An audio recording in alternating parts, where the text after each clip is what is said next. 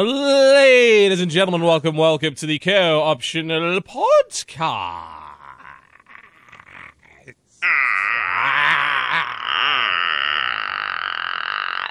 Yes, I Grudge, dated somebody who was really scared of that noise. Grudge Edition. Yeah, mm-hmm. that that that was a scary movie. It was. It was. It was terrifying. I watched Japanese, it with Japanese one's better, just for the record. I have been told this, but I will say that I found the American one to be absolutely terrifying, as did everybody in our house, and none of us were willing to leave the living room after it. Aw. We're Um, just like, I we, watched need- we that need to go to the movie- toilet. Like, no, no. I watched that movie with a roommate who was one of those people who would just like loudly laugh when they're scared. Okay. And my God, does that ruin scary movies? I like imagine it every would, time yes. something scary was happening, she was like, "Ha ha ha! This is so dumb, right?" Ha ha ha ha ha! Uh, like, fucking stop. Yeah, that- so it really ruined that good. movie for me. No, no, not not a fan of that. Not a fan of scary movies in general. The Grudge, fuck The Grudge, and fuck The Ring in particular. Goddamn evil movies. I remember when Amnesia first came out and you played it that was awful way back too. in the day. The only that reason I like that is because out. they gave me money. Well, they didn't give me money, but the video made me money. That's the only reason I ever played that game, and I will never play it again. Fuck that game. you know, I actually got a save file that was halfway through the game because I was too scared to actually get that far myself. Aw, I know. I'm a, I'm a goddamn chicken. That's the way that it is. Oh, I too, if that helps. hate that game. Hate it. Terrifying. What, Jesse? What, Jesse? Wait, you got you got to. Sa- Yeah. First off, I'm losing my voice, so I'm saving my snark for when it's really effective. Secondly, uh, you got a save file for halfway through the game because Yep. you're too scared. The scares don't start until halfway Oh, through the game. We we have Jesse the Clicky back again today, apparently. I don't. Aw. I don't. Whatever. Whatever. I just won't talk then. I'll play Fire Watch 2 Electric Boogaloo and just go do something else. Mm-hmm, I got nothing. I got nothing for you. I got nothing for you. Evidently not. Thankfully, we have a guest that does. Uh, his name is Brandon Jones. I don't know that I agree with that either. Sorry, I- Brandon. Oh, also know known as Trailer Jones on Twitter. Welcome to the show. Hi, everybody. Thank you for having me. It is an honor and a privilege. The uh, unfortunate fact that we had to get you on the show after game trailers sadly passed away kind of sucks. That's the best time. That's the best time. Uh, I have been told, yeah, I've told you, you're the man with the knowledge. You're the man uh, who has an NDA like everybody else, but does know a few things and is willing to talk about it, which is why I didn't speak to Kyle about it last week, because apparently he's highly untrustworthy, so you tell me. Yeah. Good to know. So, I I want to know, man, what happened? You know, I'm sure you can speak from the perspective of uh, your website, certainly over over the last year, you being the one that was heading it up very much so. You know, what what went wrong? What why exactly do we not have game trailers anymore? Well, game trailers was always a funny business. Like game trailers was, was 13 years old when it got shut down. I I founded it with a friend of mine from high school, so I saw it mutate into all sorts of crazy forms. You know, it like started out just aggregating media and then went on to doing original content, which was mostly like event coverage and reviews. Like we didn't really have any shows right off the bat. Then we bring in like Shane Satterfield. He brings in his editorial staff. We like really ramp up reviews. Then there's like the Geoff Keighley era. We're doing E3 coverage. And then, uh, you know, we get, you know, we transition from Viacom to Defy. And I think Viacom and Defy, it's basically the kind of same situation. Like when Viacom let us go and when Defy let us go, it was like, how do we deal with, how do we compete with the GameSpot? How do we compete with an IGN with this staff? And you need to you need to market that, and you need to put a lot of resources towards that. It's not an easy thing, and uh, both both parties, both Viacom and Defy, were just like not worth it. It's basically at the end of the day, they're just like it's too too many resources for something that is kind of tricky and controversial, which is editorial versus just straight up shows. Because you look at all of Defy's other catalog Smosh and Clevver, and you know Screen Junkies, and a lot of that other stuff.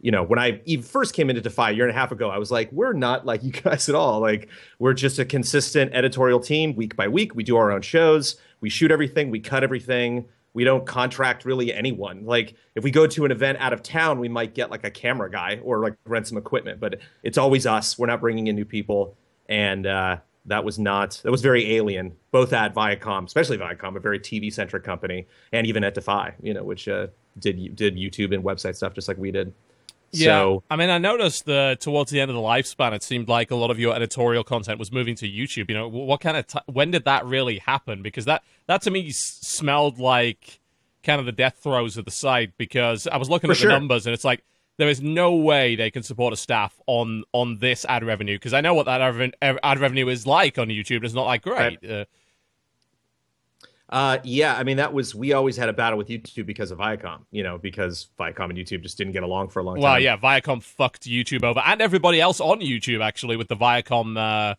the Viacom verdict, which ended up uh, bringing in the content ID and automatic claim system, which a lot of people are getting very upset about at the moment.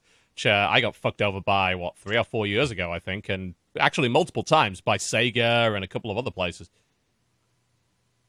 So yeah, it, it, it really comes down to a company, you know, seeing you know one of their divisions and thinking like, it, is is this something we actually want to pour a lot of resources into because we're going to get a lot more out of it, or is this not just not in line with what we're doing as a company? Yeah, totally. Uh, and so that's kind of the boring answer to both of the situations when we left Viacom and Defy. Um, I wish there was some kind of grand conspiracy, but it just comes down to we, you know, what what a case in point. Uh, I just packed up a lot of uh, games that we got from GT, so we got to take all the games with us. Uh, so we're gonna have like a little uh, raffle today and just have people come over and pick Aw, like whatever that's games and cool. stuff like that they want. So at least we got to part with those. But at the same time, it's very telling that Defy like doesn't need the games. You know, like they don't. They're like that's not what we. That's not what we do. We're, Yeah. we're mostly we're mostly event driven when it comes to to games coverage. But Yeah. um, but yeah, it's you know, it- you I can't get upset at Viacom. I can't get upset at Defy because they're such they're such big companies. They have so many branching arms, and so when you're just such a small division of that, it's hard to take a, a big you know decision like this really personally. That like oh the, the- you know they were out to get us. There's you know there's bad blood here. It's just like straight business decision. We we joked about the closure of game trailers for years. It was always an internal joke. We were joking about it when I you know told the guys that we got shut down. Like that was. You that know. must have been a little awkward. It's like, oh, you serious? Oh, ah, Yeah. shit. Oh, for real? Yeah, though? exactly. Oh, okay. Yeah. And I was kind of new. Like whenever whenever I would go to close the door for a private meeting, it was like, uh oh, is today the day? Um, just because it just is tricky, you know. And you can see that industry wide, you know. Whenever you see an editorially based, whether it's video or blog, shut down, it's like, uh oh, you know, it's like dominoes. But um, but but but things have been good. I'm generally in high spirits. To to wrap things up on a positive note, uh, unless you Yeah. have other specific questions. Uh, not specifically, no. I think that pretty much covers it. I, I mean, uh, do you have anything planned for future? I mean, it's, you know, it's early days yet, I assume. So, you know, if, in an ideal world, what would you Mm-hmm. be doing in the next few weeks? Uh, well, uh, today's actually a very speci- uh, special day because we have uh, the GT staff coming over to my house, like I said, and so we're gonna we're gonna chat today and see whatever you know, see where everyone's at, how, what gauge everyone's involvement, and then figure out what we want to do moving forward. Um, I mean, I've been rattling my brain over the past three or four days, to be like, what would I call something like that? And like nothing is bubbling to the surface. Um, maybe I just need to get like the games out of my house and like clear my head.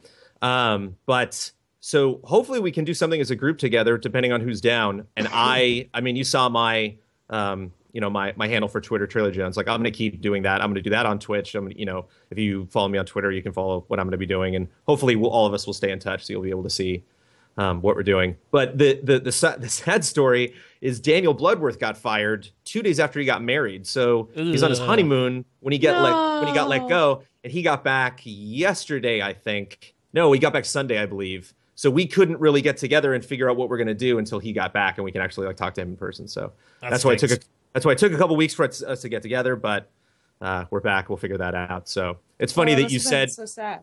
it's funny that both of these, you know, that this this is actually the first like podcast or anything I've been on since uh, the site got shut down. So it's kind of eerie that both this and like the meeting are happening on the same day. Um, it's a very it's a very Timing. fateful day. Yep.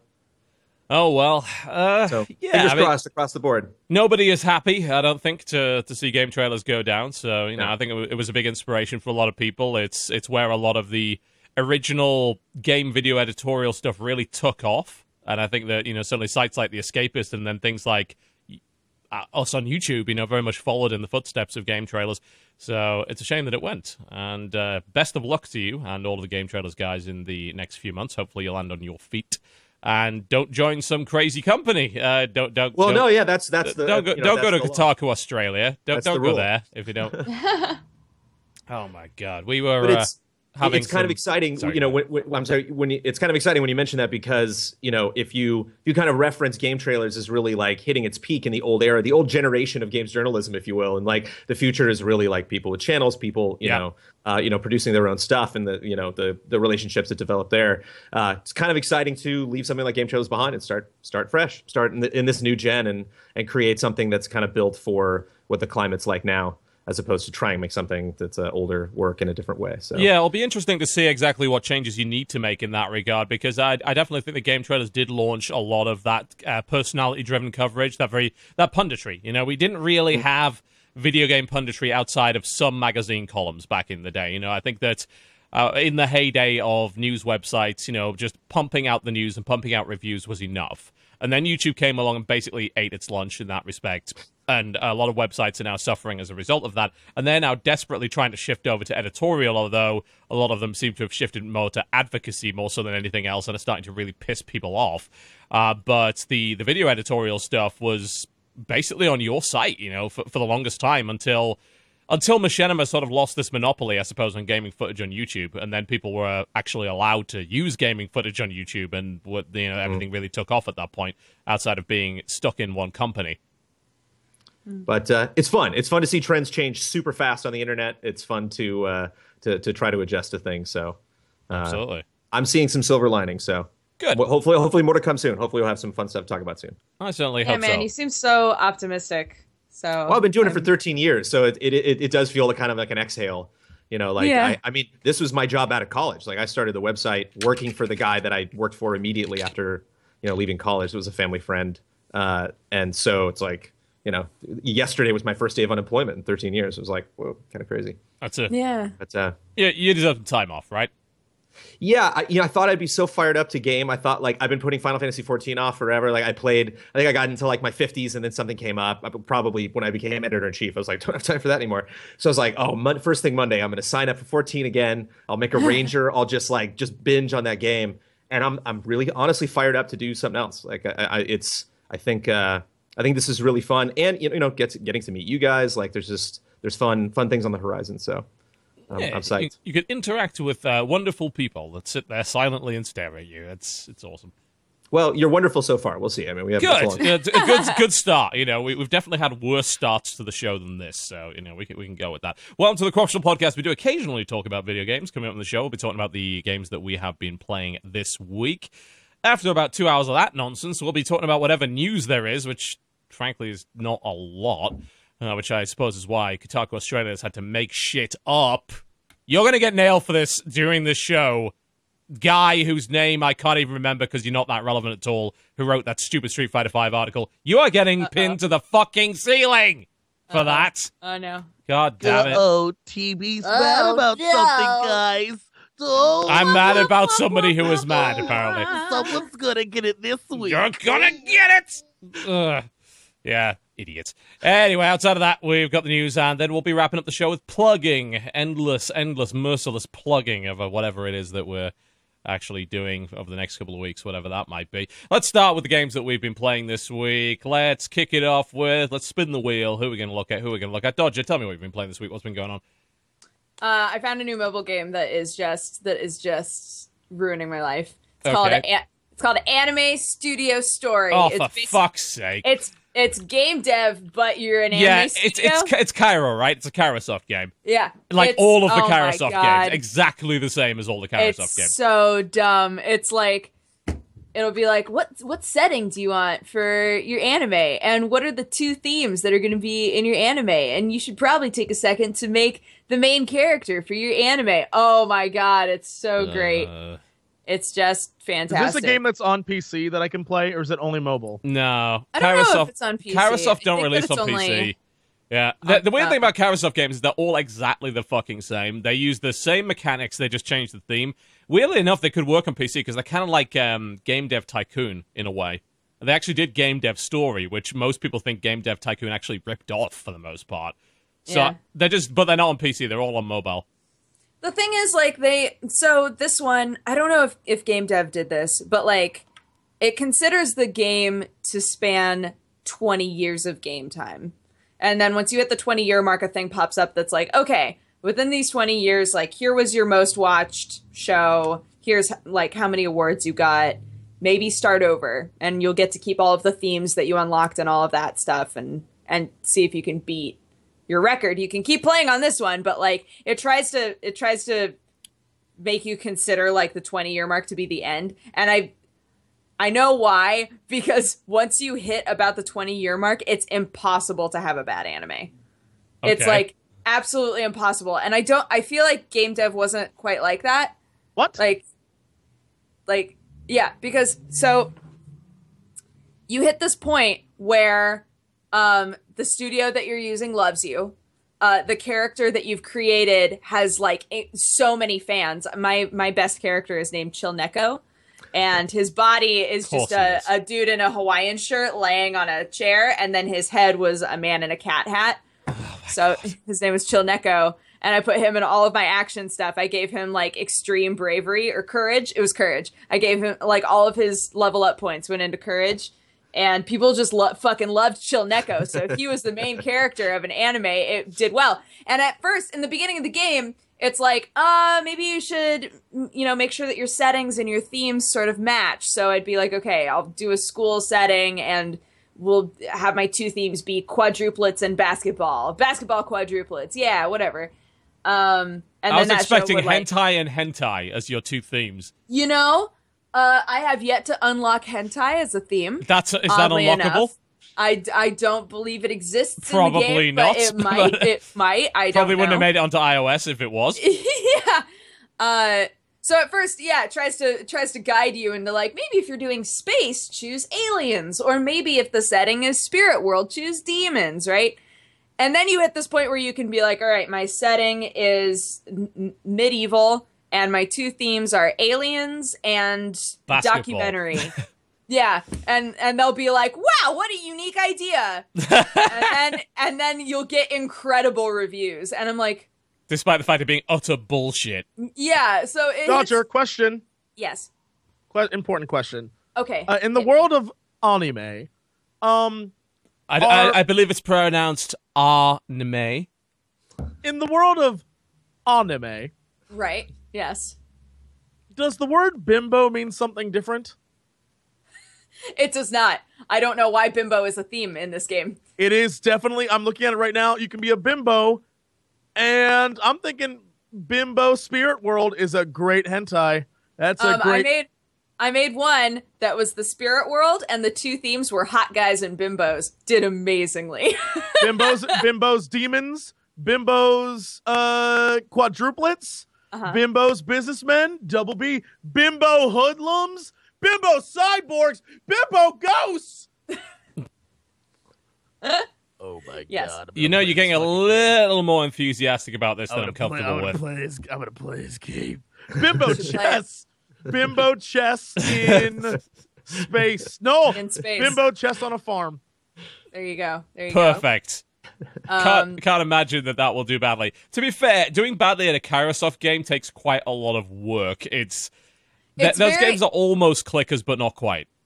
it's easy to uh, because you have all of your your like designers and directors and artists and like music directors and whatever else it's really easy to be like man i just need you to be a little bit better so i'm going to level you up one more time and then once salary time comes around suddenly you are deeply in the negative and you're like fuck i need to make an anime asap shit dick fuck Yeah. fuck fuck It's Like, a it's I- a very that happened to me a light of kind of light management game you know, in Yeah. terms of like make sure you have enough money to make a few mistakes, and yeah, that's really about what it is. Yeah. The the real joy of anime studio story comes from making the characters and naming them whatever you want and uh being able to name the anime eventually. So That does anybody sound a who lot like Game Dev Tycoon then. Yeah. How many characters can you make for your anime? I'm sorry, anime. anime. You only get to choose the main character. Um, but you can make I think there's like 30 slots for characters. They start you off with like 6 pre-mades. Um, but if you have a designer who's super leveled up and has really good stats, then they'll design you a character with super good stats. So, unfortunately, Chill Neko w- did not rise as high into the sky as I think he could have because he can they can only your characters can only level up 5 times. So once the fifth time came around, he was still just like only cute and courageous, and everything else he was like pretty bad. Um, he was not dateable at all. Once once that time came around, where they were like, "All right, so everybody's voted on their favorite anime characters." He never hit the dateability charts. I was very sad. thought I thought Chill Neko for sure would have hit the dateability charts, but Sam made a character named Swole Meg, and she was number one on dateability the, the entire time. So, I mean, Dear you just God. gotta you just gotta play the system, man. That sounds absolutely terrible. I It's so dumb. It's like five bucks too. That's Yeah. the best part. You pay five bucks to to I mean just live the dream. Kairosoft are Really? never going to stop. Like they have been doing this shit for years. There's an entire wiki Didn't- when it comes Didn't to Kairosoft. games. Kairosoft make the the Tiny Tower game? No. No? No, no, no, no, no. Who made Tiny Tower? Not Kairosoft. Definitely not Kairosoft. But th- let me put it this way. This is a list of Kairosoft games available in English. There are at least 30 more that are not available yet.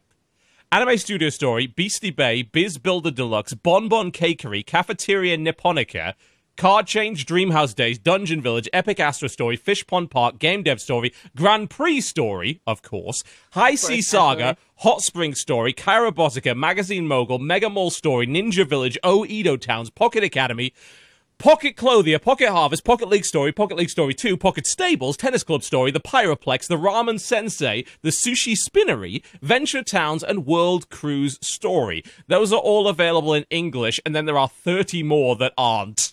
Tennis club story. Yes! oh my Yeah. god.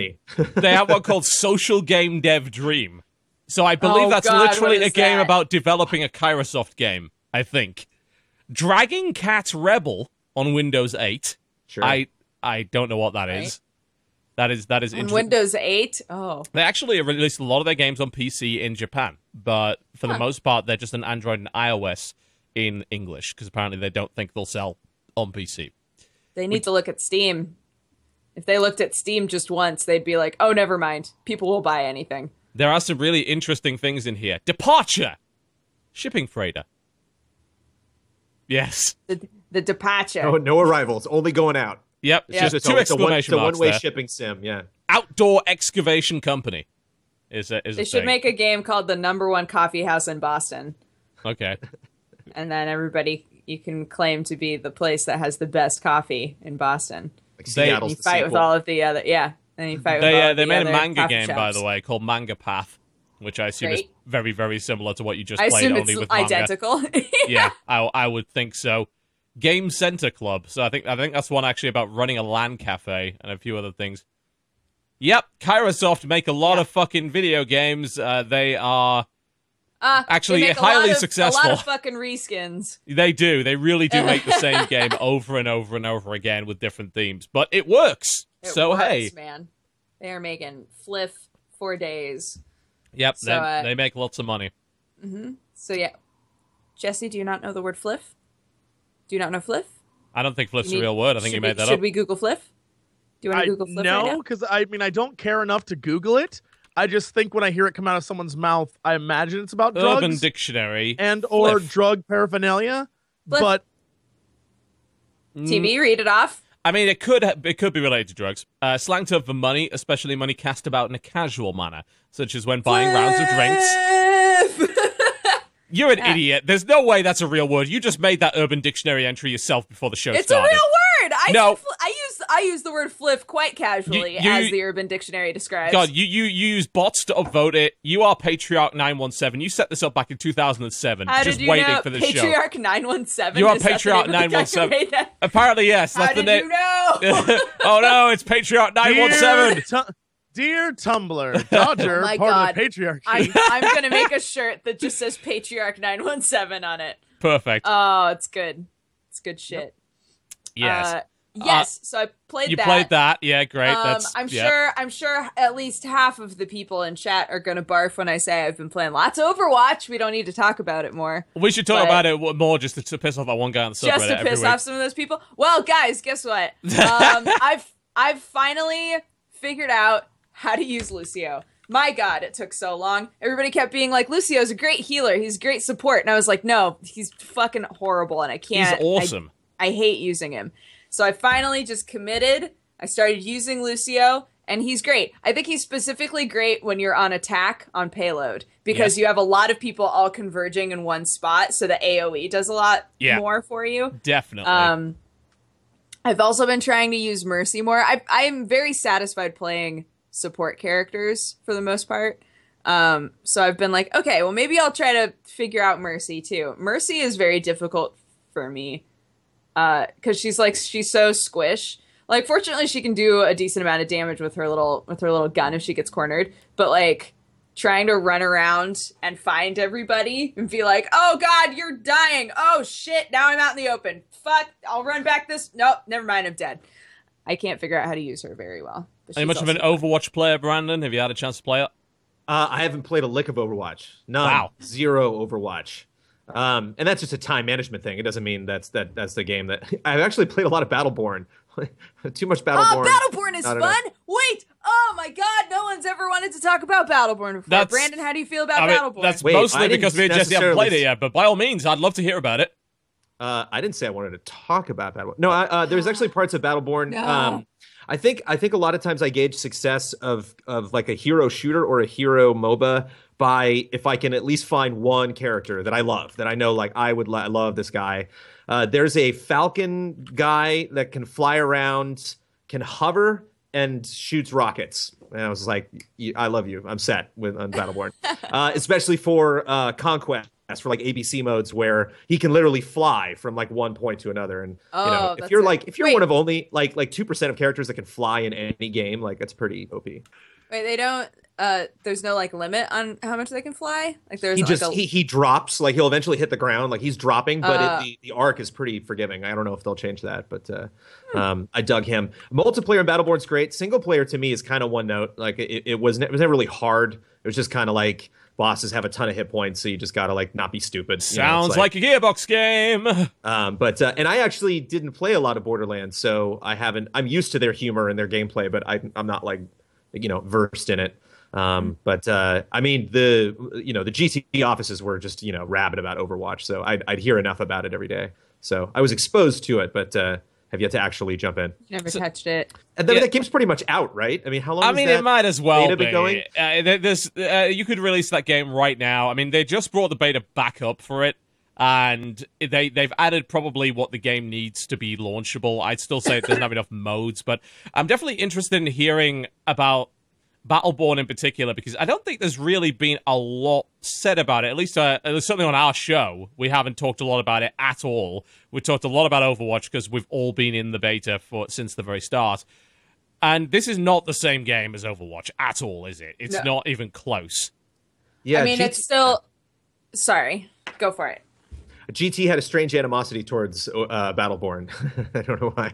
Because uh, G- we love Blizzard so much. You know, it's like we're all, you know, like WoW lovers. We're all uh, Hearthstone lovers. We're all Diablo lovers. So, um, yeah, th- we're very, very excited for that, and and sad that Battleborn had to exist at the same time because clearly one of them was just going to completely devour the other one. Which is weird because they don't seem to be the same kind of game. I mean, I'm seeing a lot of PvE aspects here in this multiplayer trailer, and obviously Overwatch has none of that.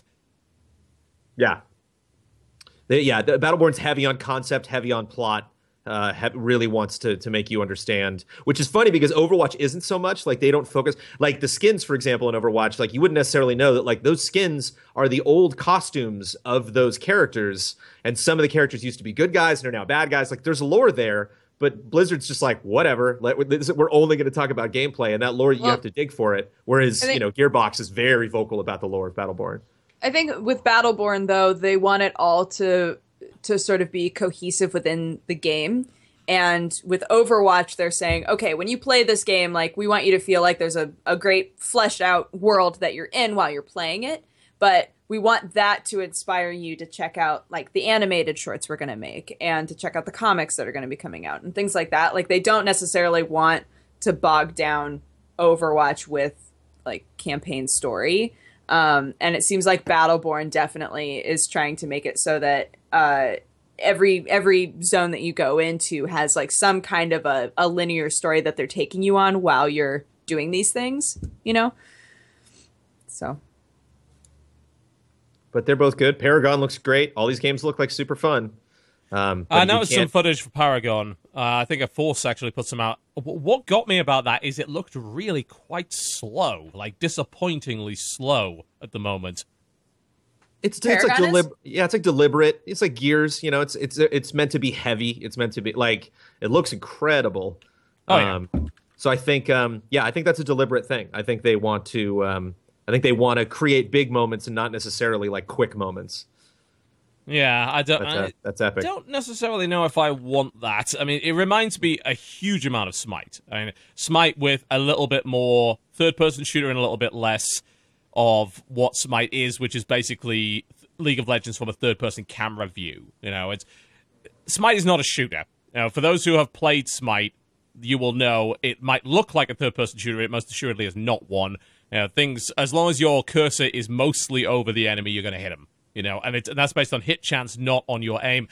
But I'm looking at the Paragon footage, and it seems like even though this is a bit more of a third-person shooter, it still seems like they've kind of got that going for them anyway. You know that the aims, the aim doesn't seem all that precise on the characters. It seems like once you hover your cursor over, you're going to hit them one way or the other. So this does seem just like futuristic Smite at this point.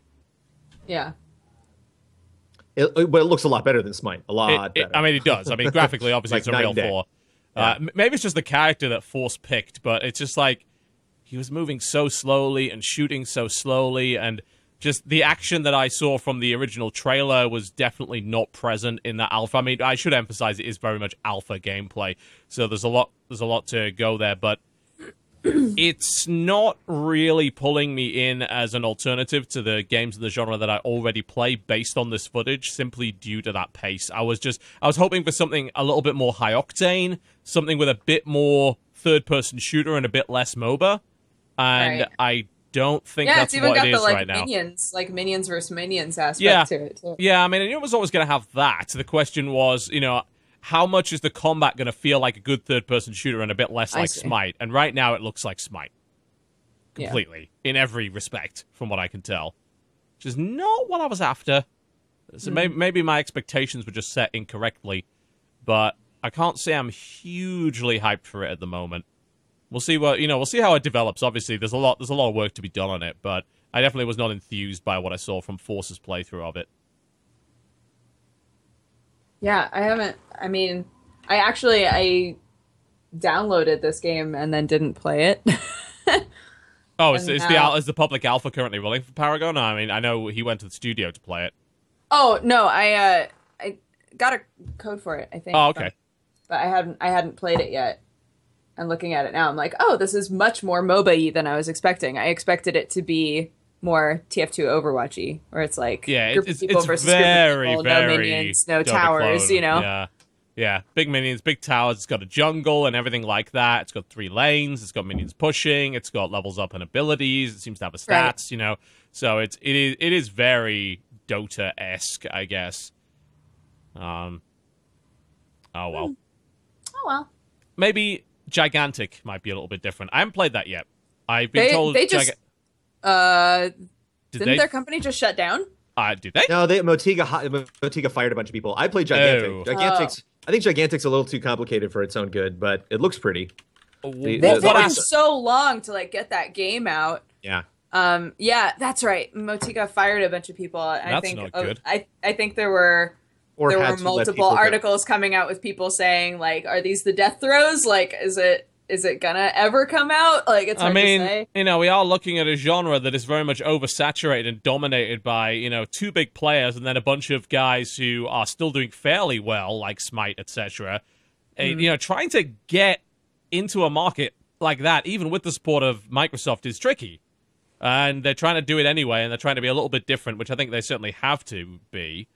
I mean, I like the look of it. I like the art style. I, Oh, Yeah, the art's great. The art's the best part of it, I think. Yeah, I, there's something to do with the Guardians, like uh, which actually reminds me a little bit of uh, Dawngate. Rest in peace. God bless their soul. Poor Dawngate. Uh, re- reminds me quite a little bit of that, in the sense that apparently the the Guardian kind of your base does things. It doesn't just sit there. It actually like has So what- abilities. so having played it, what you do is you are pushing uh very, you know, MOBA E, you're going back and forth, but you're pushing um into the enemy team and along the way are various points that you can capture. And those points that you capture, you can place a special guardian there, and it can be anything Oh. from a guardian that gives you life or a guardian that attacks the enemy base or like or a guardian gives buffs like all these little and they're all different looking and then the objective is to get to the point where you're like big guardian be it a giant like dragon creature or i'm trying to think of some of the other things like a wolf beast or whatever the hell they were actively go and attack the enemy and so you're like basically fighting until you can get a big giant guy to go do super damage and destroy their their like core, I guess. So yeah, there's tons of things to do. I don't know if if it it truly honestly feels like sometimes it's almost too complicated of a game. Like there's too Yeah. much going on because you have all the MOBA aspects of all the different characters with all the different abilities, and then you're fighting. So there's that balancing. Then you have the balance of like the the the, the different things you can place uh, when you capture a point. Then you have the balance of the the different like uh, like the dragon does like a fire thing. Like it it just seems like it's crazy complicated. And I, I've only played it twice, and I imagine they have done a lot to address that, but it still felt like. Wow. All right. You guys have a lot of stuff you have to consider when you make this game. Good Right. luck. It was one of the most stressful demos I've ever done in my entire life. Because the guys were just like screaming at me the whole time. They were just like, do this, do that, do this. Now you have to do this. Now's the time to do this. And I was like, Whoa. I was like, dude, I can lose this match. That's cool, man. I'm fine. Like I can, I can walk away from this demo having lost, and I, I will be okay. It's not gonna hurt my pride. Um, But it was just very. I, I felt like, like opportunities would show up on the field, and I just wasn't anywhere near a point where I could take advantage of them.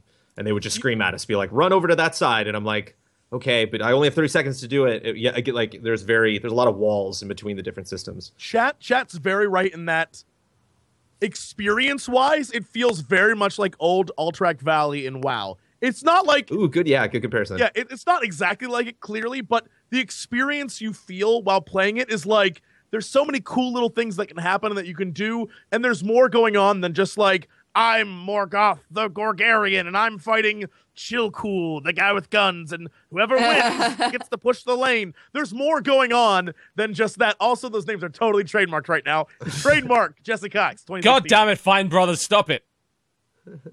The Jesse uh, you know- reacts to horrible names. Indeed. TotalBiscuit reacts to Jesse's stupidity. The it actually is attractive to me. Like as a as a player of Dota and League of Legends and all that kind of thing, having more PVE aspects in there where there's like this is a thing you can trigger. It's like it's the thing I liked about Dawngate. You know, the the mines is what I liked about Dawngate in particular, where you had these little minions that were mining away, and you could go and harass the uh, the miners, and you could go take over the mine, and you get passive income throughout the game. That was a really cool aspect, and uh, also when you enter the base, you were fighting a boss basically in Dawngate. And uh, Dawngate got shut down because EA are a bunch of twats in that regard. And I mean, I certainly fear the same for Gigantic, no doubt about that. But those aspects to me would make me play it. Because if you don't have aspects like that, then why the fuck would I switch out of Dota? Because Dota's already really, really good at what it yeah, does. give me something different. Give me something different. I want something new. So, Um, I mean, I'll play it, definitely. I'll give it a try. TB. Yeah. What is the most stressful demo you've ever been in? Ooh, uh, what, at a show or at a studio?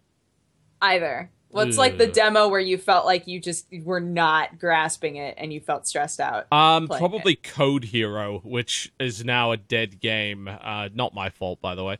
It was, it was a kickstarted game which was supposed to teach you how to program Java, and it would do that by letting you literally hack the game as you went and all that kind of thing. And I just did not get it. Like I, I'm not a programmer, so I was struggling to understand even the basic concepts. And the developer was not English, I believe. So his uh you know his accent was putting me off and he was trying to explain what was going on and I was just I was having none of it. I couldn't I just couldn't deal with it. The video never ended up never coming out because actually the game crashed so many times the footage was unusable.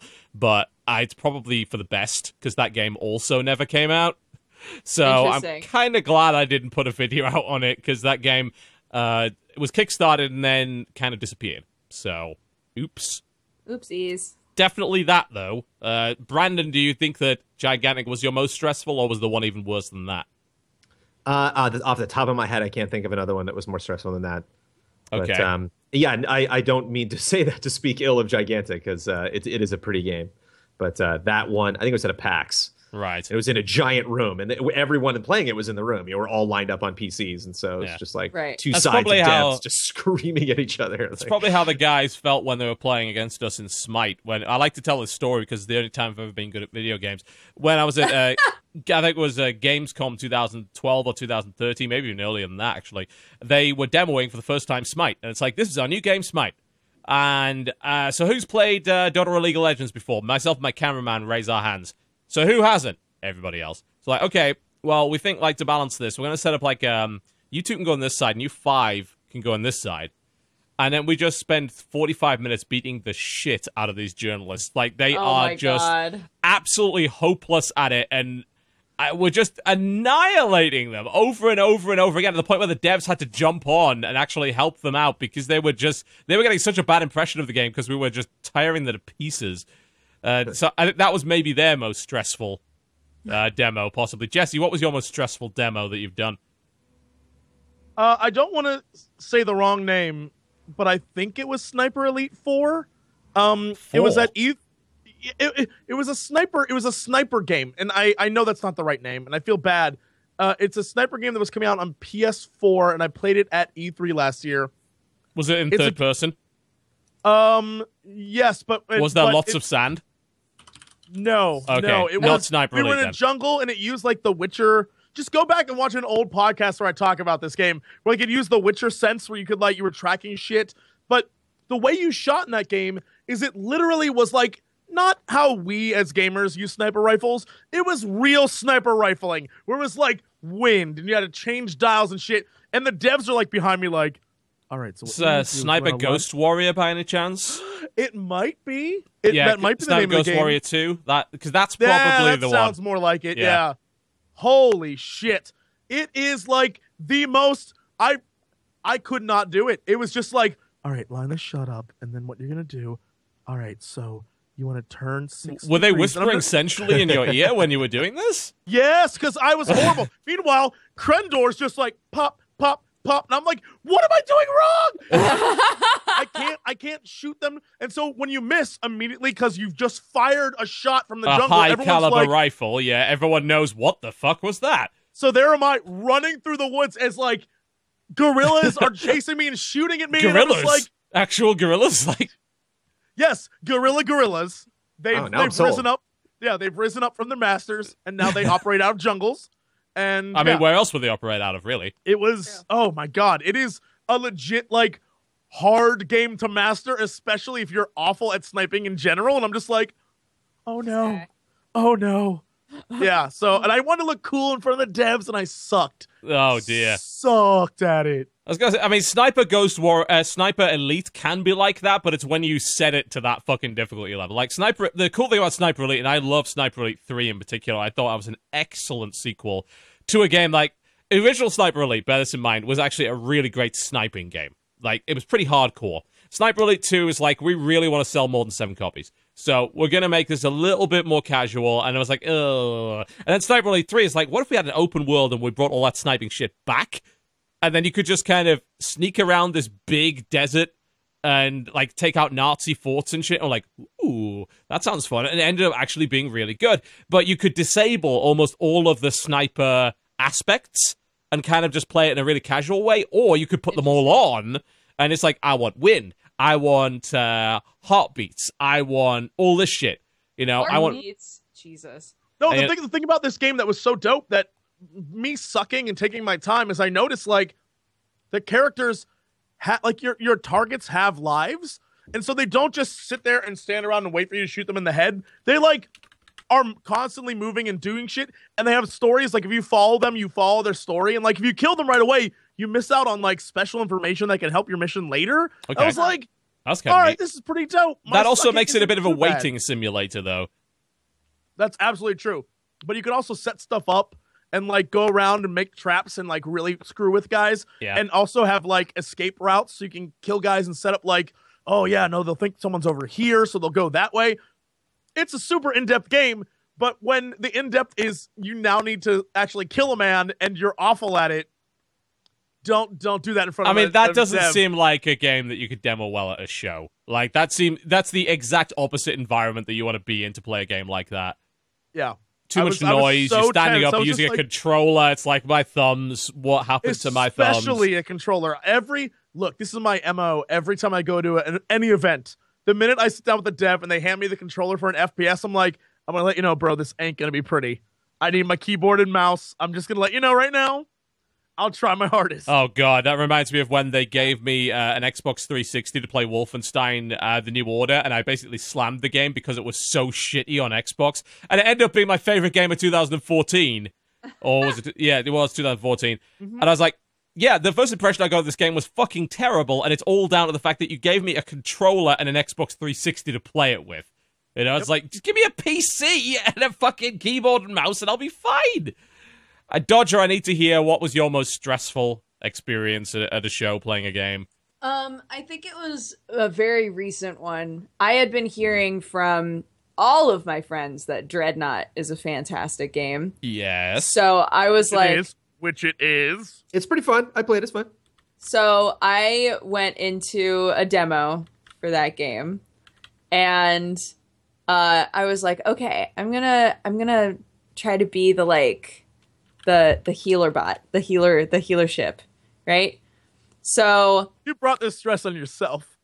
no, no, it gets it gets better. So I'm he- I'm I'm like I load in as healer ship. I get blown up immediately, and then he's like, "Just get back into the game. Just get back into the game. You're fine. You're fine. You're fine." So I get back into the game as quick as I can, and it turns out the game had auto selected me as a dreadnought, and I was like.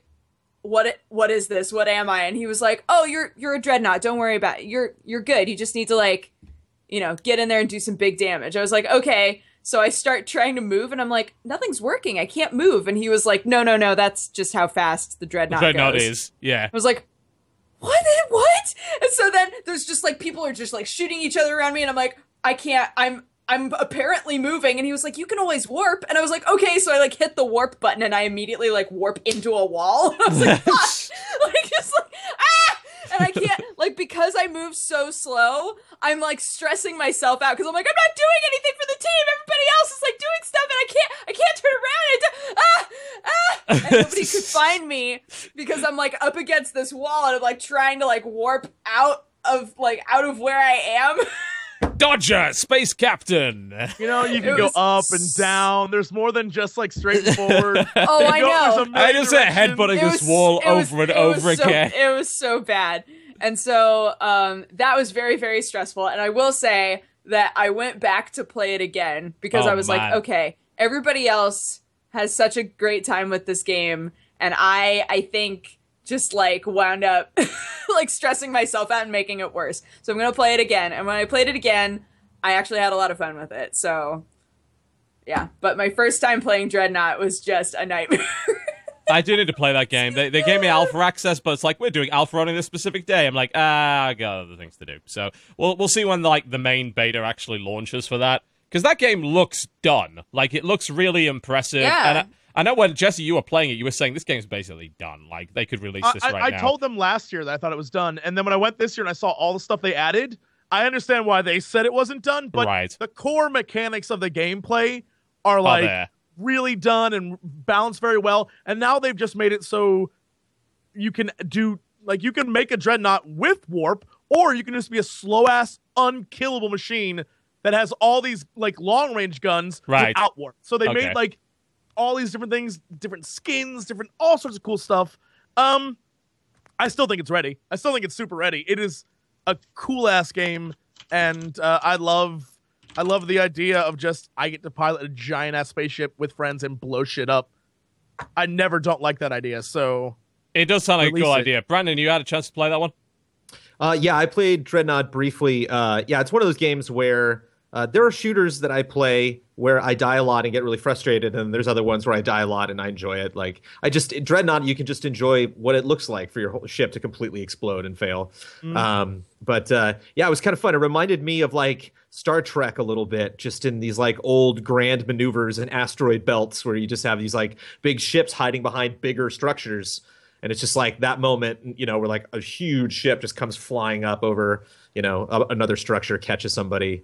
Um, uh, yeah, it was. It, it's uh, I think if you made a game where it's fun even when I lose, that's a that's a good game. That and is definitely game, yeah. ready. I, I echo uh, uh, your statement, Jesse, that the game uh, is good to go. I mean, yeah, it's very very Yeah. playable. Yeah, it's still under fucking NDA. It's like that. That's why I didn't play the alpha. It's like, well, you can't post anything. I'm like, well, I'm not going to play it then. You know, there are a Right. lot of other vi- there are a lot of other games that we could be playing rather than yours. And I, I don't know what's taking them so long with that game, but hey, you know, it's we'll we'll we'll see. It, it, I assume when it finally comes out, it's going to be amazing. I hope that's the case. And It from what I can tell, it seems like the things they're focusing on now are the how do we keep people playing longer than that initial first progression. week? Yeah, yeah. That's always the tricky part, isn't it? Because you're like, well, how do we do this without making it so that guys that have played longer have an imp- have a, just a massive advantage over those that don't? You know what? Yep. How are we Yeah. going to monetize and all that kind of thing? Yeah, that, that that's the sticking point with games like that. Well, sooner the better, because it is a shit ton of fun. Yeah, I haven't played it yet. I, I mean, I played uh, whatever the other one is. I think is it either Fractured Space. I think it is the other one that's kind of similar to that, but that's that's got PVE aspects to it, whereas Dreadnought really doesn't. So I, I played a bit of that, and I like that. So we'll see how Dreadnought turns out to be. I mean, yeah, World of Tanks in space. We get the idea. It you know it sounds sounds all right. We'll see. All right, let's take a break. When we come back, we'll talk a little bit more about the games we've been playing. We've got plenty more on the card here. You're watching the Co-optional Podcast. Don't go anywhere. We'll be back after the break. Ladies and gentlemen, welcome back to the Co-Optional Podcast. Sorry that took a little bit of time trying to fix audio. Failing to fix audio, but hey, we'll just deal with it for the time being. All right, back to the games that we've been playing this week. Uh, hmm. We've been playing a lot of games. A lot of games. We've been trying to play some games, and some games haven't been working. Those games are called Street Fighter Five. Is it still not working for you? Oh well, I mean, it, it goes up and down. Like it's it was down last night indefinitely, and then they fixed it after about two oh, hours. Oh, great. I- I feel like maybe using the word indefinitely was probably a little bit too damning at the time, but that's what they said on social media, so not much that we can really talk about that. Basically, the server went down, and they're like, "Yeah, we don't know when it's coming back up." Like, oh, great, that's uh, that's awesome, but it, it came back. That game is really fun, and that's why it makes it even more fucking annoying that they released it in such an incomplete state. Because the Yeah. core gameplay of Street Fighter V is really good in my eyes. Like it's so much more fun than the uh, the, the Street Fighter 4 was. It's much less defensive. There's a lot more you can do. Each character feels really different, which I absolutely dig. You know, it getting seven of the same character at the end at, with Ultra Street Fighter 4, it's like Ryu, evil Ryu, Ken, Dan, these all do the same thing. Uh, all they're the same person. Yay. yeah, and the other various versions of Akuma and all that kind of thing. It's like, yeah, I get they're different, but they weren't different enough. You know, they they didn't diversify the roster that much. But with this one, like all of the 16 characters, of which is like one less than Street Fighter 4 launched with, I think, which is not too terrible. Street, you know, 16 characters is not a bad launch lineup. They all feel really different now, which I am absolutely happy with. It's a lot of fun to play. The combat system feels really solid. Every punch feels really meaty. You know, it it's it's still it still feels a bit unfinished. Like you know, the backdrops aren't as good as they should be, and it seems like um they really shilled this whole we have interactive stages, and then only had one interactive stage. Like oh, the one- really? Yeah, you, you remember uh, the footage where they ended up having someone with a, a bowl of noodles on their head because they punched them into the noodle shop and into the noodles, and then for the rest of the round they're in they had noodles on their head. That's the only time that that ever happens, as far as I can tell. None of the other stages seem to have any of that interactivity at all. It's like they never finished it, from what I can tell. So that's a bit that sucks because like here's an advertised feature that we just didn't put in the game, which But I mean, I mean to be fair, there are so many things they left out. Yes. That it might get added when all of the other shit that's missing Indeed. gets added. Real story mode, not there. Real training mode, not there. Not there. Actual arcade mode, not there. You know, those are uh, things that fighting games usually have, Mm. right? And they don't have them anymore for some reason. And, and I mean, we know what the reason is. You know, they they were at least open about it on social media. It's like, look, we needed this game in people's hands so we can start the pro tour. Mm-hmm. All right, okay. Well, you released the game early for esports. I understand that, but you still charge sixty dollars. Also, That's my sticking point. you released it for esports without the correct like controller and fight stick capabilities Yeah, inside of exactly. the game. The fact that I had to get a program so that I could use my my hitbox, which is you know a a good controller, or indeed if I was using a. The weird thing is that if I was using a PlayStation 4 controller for the game that's out on PlayStation 4 and PC, it wouldn't work. But if you use an Xbox controller, the one format it's not out for, it would work mm. because it supports X input and not direct input. So I have to use something like XPadder, you know, a third party program to make that work. And that's fine. I can do that, but it's just like Street Fighter 4 launched with direct input support out the box.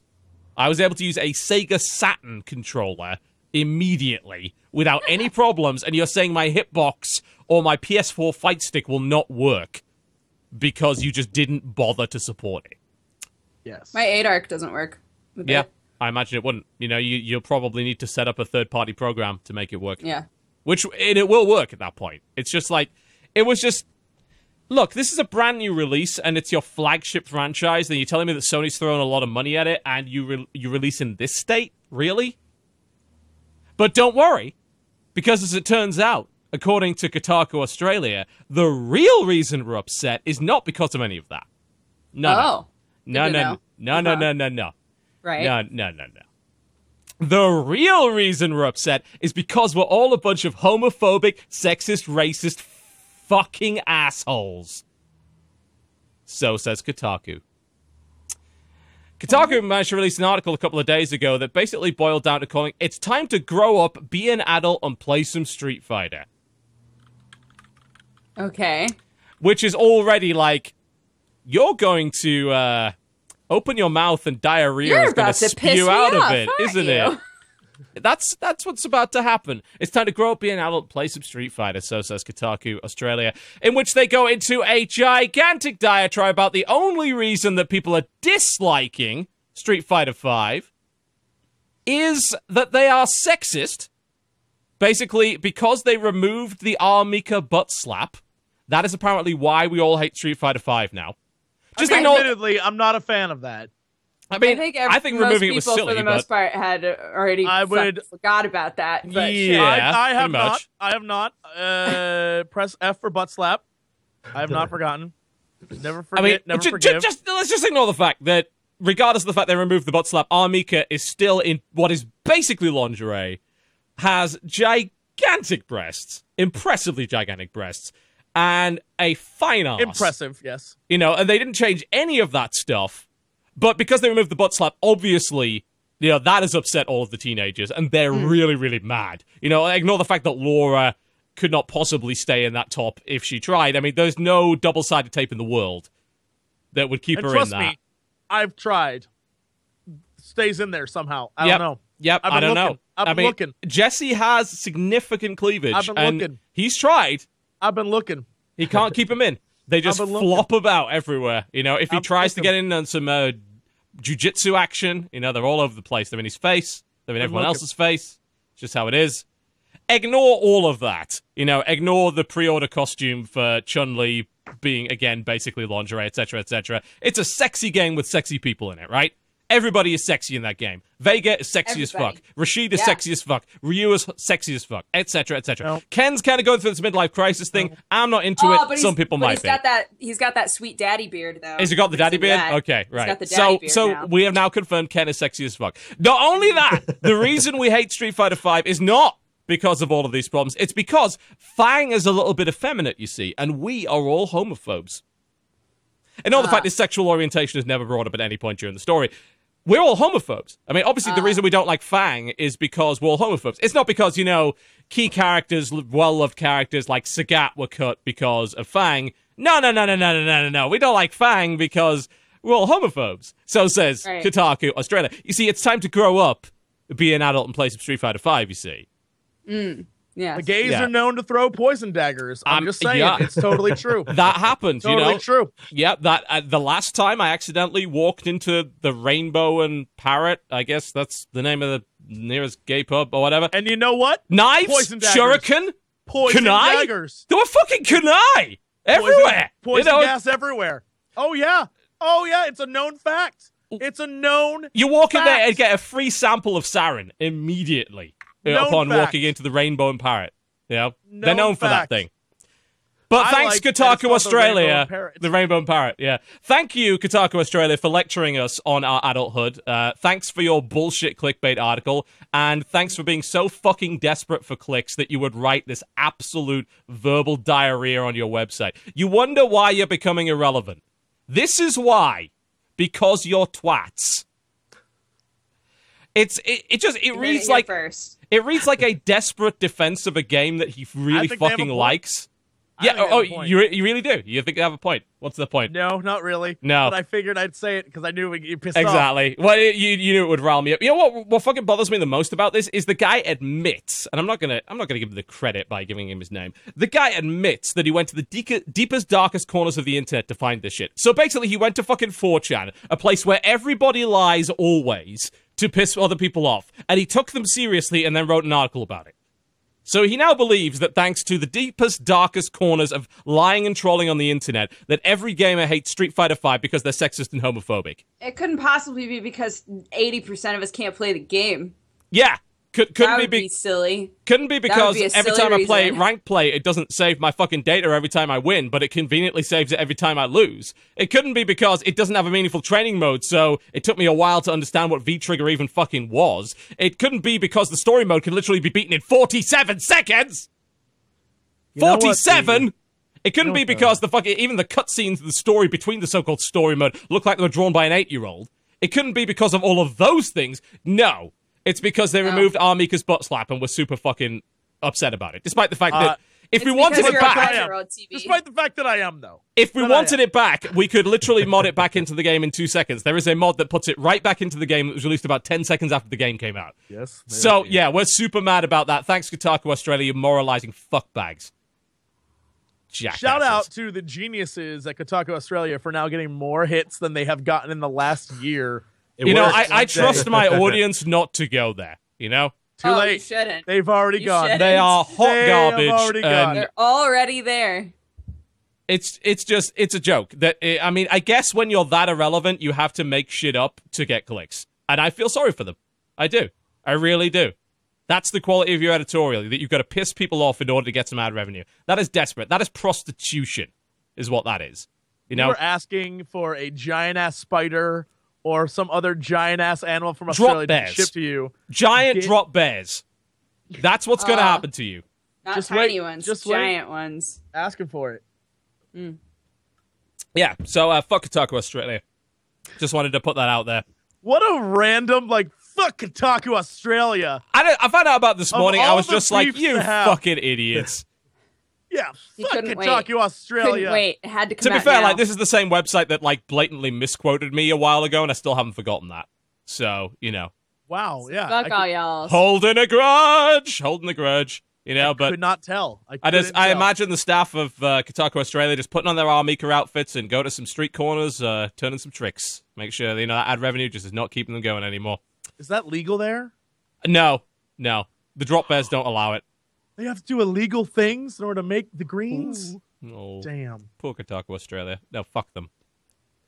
It's like I, you know, I get along with. I like to think I get along with most people in this industry. I don't like people that lie. I don't like people.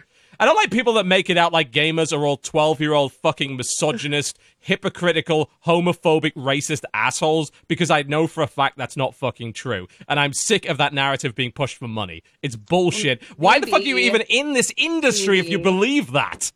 Maybe you just need to grow up. TV. Obviously, I need to grow I've up, that become for an adult, and play some Street Fighter Five.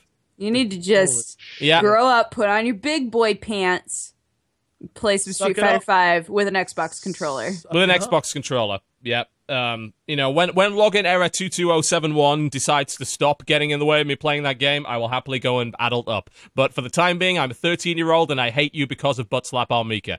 No, you Love jackasses. patriarchy nine one seven. Indeed. Yeah. Ah, it's just you know that that is that is just an example of the bullshit that goes around in games media these days, which is why I'm more sad the game trailers is fucking gone because they never pulled that shit. Hey, hey. Yeah, there you go. Uh, yeah. He says uncomfortably as I drag him into the grudge. It's Well, it's been 13 years. It's been a long time, you know. yeah. Sure. At, at some point, you've probably called everybody misogynist, racist, homophobic. No, you didn't. No, no, No? no, not so much. How did Oh, you, oh. how did you Odd. avoid doing that? I mean, How? I mean, you thought you would at least accidentally have done that at some I point. do you it know? Like three times during the day just cause. Yeah. I think we spent. did- I think we. I think we spent more time talking about actual games than actual people. Oh, I think that, I think that might be the line. Flip, That's flip, why Uh, you yeah, yeah, that's the flip failed. right. I Yeah, yeah. understand now. You talked about video games, right? Yeah. Yeah. I think so. That's that sucks. Oh. Oh well, never mind. Yeah, so Street Fighter Five is pretty is- good. That's why we're not around. That's not why you're anymore. not around anymore. Yeah, that's sad actually. But uh, yeah, yeah, that's what that's uh, Street Fighter Five in a nutshell. Great game. Did, have you had a chance to play it yet, Brandon? I mean, I don't know if the servers would even let you, but have you Uh, yeah, well, I've played it. I played it at PAX. I played it at um, uh, at other events. I'm I am absolutely god awful at uh, fighting games. I really try club. to I try to encourage myself to play uh, all genres and to spend uh, kind of an equal time with them, so I just Yeah. get a basic understanding. Uh, but I'm just uh, I'm just abysmal at those. But uh, I, I I play enough to recognize the excellence that is Street Fighter. Just even even though you know it's. Uh, changed over the years and some people like some versions more than others like when when one of those games comes out when they attach a new roman numeral to that thing i mean that's it's a, definitely a reason to get super excited it's a big year a year that like you know street fighter 5 comes out it's a big release but um yeah not a game i've been playing it's interesting to like be on the peripheral and not even like sit over ben moore's shoulders and watch him play you know it's like i am i have no contact with that game lately so I mean, there's no point right now anyway. You might as well just wait. Like March, apparently they're releasing a bunch of new features. You know, they'll probably get the server problems ironed out by then. Like, unless you're a real early adopter and you want to get right on that bandwagon and you want to get into the pro scene and shit, there's no reason to have it right now. You know, just hold off. It'll be a better game in a couple of months. cool Probably worth the price in a few months. I, I wouldn't say it's worth sixty right now. And that's, a the sad thing. Money to pay for a very unfinished game. Yeah, the sad thing is, if they'd released like Tournament Edition at 40 and just said it's the multiplayer, people would have probably been fine with it. But they didn't. Yeah. It's like, it's Street Fighter 5. And it's like, okay, you're the flagship of the genre. We expect a little more than that. You know? They almost doomed themselves by being too good. It's like, you know, Street Fighter is awesome. It's always been awesome. Jesse is quizzical about that, but I'm just saying, like, what, you know, it's like. It is. what- It is Capcom. Just you uh, know. fair. Okay, fair, Capcom. fair. Yeah, but you know, if it's like releasing a, a, ga- a game in the Doom genre, right? Everyone's going to be hypercritical of it because, like, this is the legacy you hold. Like, you are the golden gods of this genre. We expect more from you than we do from other companies, and when other companies deliver more than you do, and you slack off, we get pissed. Is that justifiable, or are we all homophobic bigots? I don't know. I'd say Why don't you tell me? What Games a great Media. question. Indeed. A question that will never be truly answered without the wonderful illustrations, protestations. Uh huh. yes. Uh huh. I'm trying to Go think of the one other word that has stations on the end of it. Come on, someone's going to come up with one. There's got to be another one. Cancellations. Cancellations. Kotaku Australia is the reason they cancelled Battlefield Battlefront 3. There we go. Kotaku Australia is. is why. new new lies. Spread them around. Yep, new lies. Spread it. Kotaku cancelled That's that's the way Battlefront. we're that's the only way we're gonna make money. We got to start a new lie every Yeah. episode of this show. Absolutely. We're just every Yep. week we're gonna just blame a random games media site for the cancellation of a really popular game. So Yeah. Oh, gonna I thought it, I thought you were just really hung up on Battlefront 3. I thought that was like your grassy knoll, you know. It's just like, well, I mean, yeah, they, you know, they, they I- clearly canceled Battlefront 3. It's their fault. you know, Thanks I was never really into Battlefront as much as other people were. I'm gonna be honest, but uh, you know, the new Battlefront was just so goddamn dry in terms of the content that it provided that I can understand why people are a bit salty that the real Battlefront 3 was cancelled. That was being developed by another company because I have a feeling if that game had actually come out, it would have been better than this one. Uh, What are your opinions on Battlefront? I, I know this that it's a divisive game. Some people actually liked it. I think we're all sort of unified here on not liking it, but I'd love to know if you have a different opinion on it. Oh, I do. Should I go? Should I Go. not? Yeah, Absolute- do it. no, do no, it, we wanna it, hear do it. Do it. Do it. Should I Yeah, talk? let's I mean, we might call it. you a homophobic, sexist bigot for liking Battlefront, but outside of that, you can totally go. Well, I'm Already uh, locked and loaded. I'm ready. well, you guys don't like Battlefront because there's not enough in there to justify. I mean, comp- if you compare Battlefront to any shooter ever, you know, like it's lacking. Uh, you know, Yeah, especially it's- like to old Battlefronts. Yeah, it's basically to- Severely, to- and to- so- yeah, to me, it's down to uh, mechanically, it basically has almost no depth. So to me, it has a very low skill ceiling. So I don't feel like every game I'm really getting anywhere outside of getting unlocks. And the only mode that I was really compelled by was Walker Assault, and everything else just felt like a much much less developed version of something else. Except in the Star Wars universe. That that was my I, I opinion. like su- I like supremacy a lot because in Walker Assault everyone kind of gets scattered and is circling each other, whereas in True. supremacy it's just waves. Like like in supremacy you get those moments where you'd be running up a hill and like ten stormtroopers would just come running over the hill at you, and like that that visual just really really got me as a Star Wars fan. And it's interesting because the question with Battlefront uh, it comes up a lot. You know, when I was a kid and I talked to my friend about like, you know, the Adventures of Batman and Robin for Super Nintendo. It's like, dude, this is the best Batman game I've ever played in my life.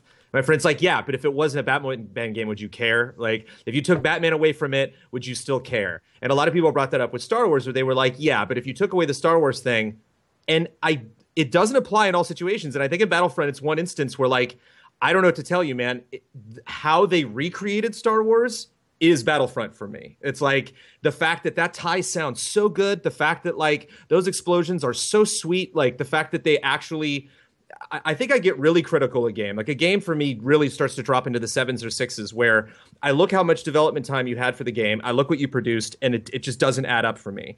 And I look at Battlefront and I'm like, oh, okay, Dice, you clearly re- only focused on the sound, the the fidelity, and, and just how damn game, just how damn awesome this game looked and and felt, and thought that would appease people. And just for me being a huge Star Wars fan, it, it, it did enough to give it an eight. I gave it an eight out of ten just because I, I was when you play a game so much, you know, even though you can be critical of it, you're like, I got to be playing this game consistently for a reason. And like my friends and I were just f- uh, friends I've had for years and years and years. We've just loved Star Wars. We're doing backflips. We're like, this is so much fun to to have a game that looks this good, that sounds this good, that you know, that generally runs good. Like we're talking about Street Fighter, like didn't really have any issues. Uh, with Battlefront when it came out, so uh, from Yeah, a technical front, couldn't really assault it there. It's just like it's it's tricky. It's like I, I did dig it, but at the same time, if someone's like there wasn't enough there to entertain me for ten minutes, I wouldn't say they're wrong. Like I wouldn't be like, no, that Tatooine map's just that good. Like it's it, it's yeah. There's you you run through the gamut of that game in an evening. It's just like, do you love Hoth that much? Like the see, see, seeing Vader just come out of nowhere, like seeing you just like, I'm gonna run around this rock formation and then Vader. You know, You're like, I'm dead. Like I'm I'm dead in three seconds. Like that still gets me. Like I, I enjoy it. But uh, if you on paper, it's it's it it sucks. if you go back, I think this is really interesting, and I would suggest this is probably something that happens with a lot of games, but we never really see it till after the fact. It's very hindsighty. But if you go back and watch all the publicity leading up to this game a year before, all the videos are of like we're at the Skywalker Ranch and we're getting hands on with all and it's them like measuring ships and like listening to the sounds and that's exactly where the game has its best polish is Yep. the way things look and the way things sound and it's i you notice they never like showed them like grinding out how the game would actually work or like how it would be it's only how it looks in in Brainstorming sounds. new modes. Like never saw that video. Yeah, but you only you always saw the videos of them being like, "It's gonna be the best looking and sounding game ever for Star Wars." You're like, "It absolutely is." You nailed that part. Right, It's a shame yeah. the rest of it's not nearly as good. Yeah. I can Yeah. make fun of Battlefront though, if you want me to. I do have something in Battlefront that came out post review that they didn't really talk about beforehand that is completely ridiculous as a Star Wars fan. Is this Is notion it the that like diorama by any chance? Because that Uh, was silly. oh, I like dioramas, so maybe that's just me. I'm, oh my I'm- god, I'm- we I'm found the goo- one I get- guy. I get He's goofy here. for dioramas. The yeah, one. They made it for when- you. Whenever, whenever in like fourth grade, where they're like, you can write a book report or you can make a diorama. It's like I'm making a diorama. Thank you. And I'm just sitting with the glue. Like I don't have to write something. Great. Um, the whole notion that we can't do prequel or expanded universe or anything else in Battlefront is ridiculous. is like is like throwing a dart at a board. Just what bullshit excuse can I come up with to be like, uh, yeah, we're that doesn't exist in battlefronts like that makes no sense for for billions of different reasons. From a business standpoint, comparative to absolutely everything you're releasing on every other platform for Star Wars in the last two to three years. Ever since Disney came over, it's like I'm addicted to Galaxy of Heroes on mobile. Like, Oh, you know, God. like You're just, even just like uh, I don't know, there's just so many other Star Wars ventures you can do. Uh, Galactic Battlegrounds is one, not Galactic Battlegrounds, Galactic something. There's another mobile game that's like. Um, Oh, Commander. that it's like a tower. Clans- yeah, it's like a tower Clans defense. thing, Like there's a Clash of Clans Star Wars game. All of them are just like just anything, just whatever you can from whatever corner of Star Wars. Because why not? Why are we afraid of making hundreds of dollars into Galaxy Right. of Heroes. Like, Hundreds. why- Oh even- god, I even hate if- myself. Even if Jar Jar was in Battlefront, you know everyone would play as Jar Jar. Yeah, like, you, you- know they would. There'd be nothing more satisfying than poning someone as Jar Jar. Like it just. It, it I doesn't. don't It, disagree. it, it's I, it, I get the feeling everyone EA kind of looks at the boss and is like, "Yep, why don't why aren't we doing prequels?" And the boss is like, "Oh, that doesn't make sense." And they're like, "Okay." And you know what pisses me off more about that is that Battlefront 2 is one of the best selling Star Wars games ever. It might be the it might be the best. I, I believe it was for a while. I'm not sure if it still is. Where's the sales figures? Because at the time. Battlefront One was number two. They were the two top selling ba- uh, Star Wars games. Yeah, I'm just I'm just trying to find out the uh, Battlefront 2 sales figures because they were they were insane. So I- why I- make a three, right? Yeah, I mean, but the thing is, Battlefront and Battlefront 2, they had no problem going off script with expanded universe and stuff like that. Oh, they sure. had no Yoda, issue with it. yeah, and, yeah, and that made the game better because it had more shit. It had more than one vehicle, for Here's the- instance. You know? Here's the crazy thing about that: the Battle of Jakku that they have in the game, which is one of the few things they have, actually has spoilers for the new canon of lore that is What? like in the books. You totally, totally has a giant spoiler of like, and it's like, wait, so you can do that and like ruin stuff for expanded universe fans, but you can't do like fucking Naboo? Get out of town. Get out of town. It's so I- dumb. So dumb. It's funny too because it's like the only time people have ever requested the prequels.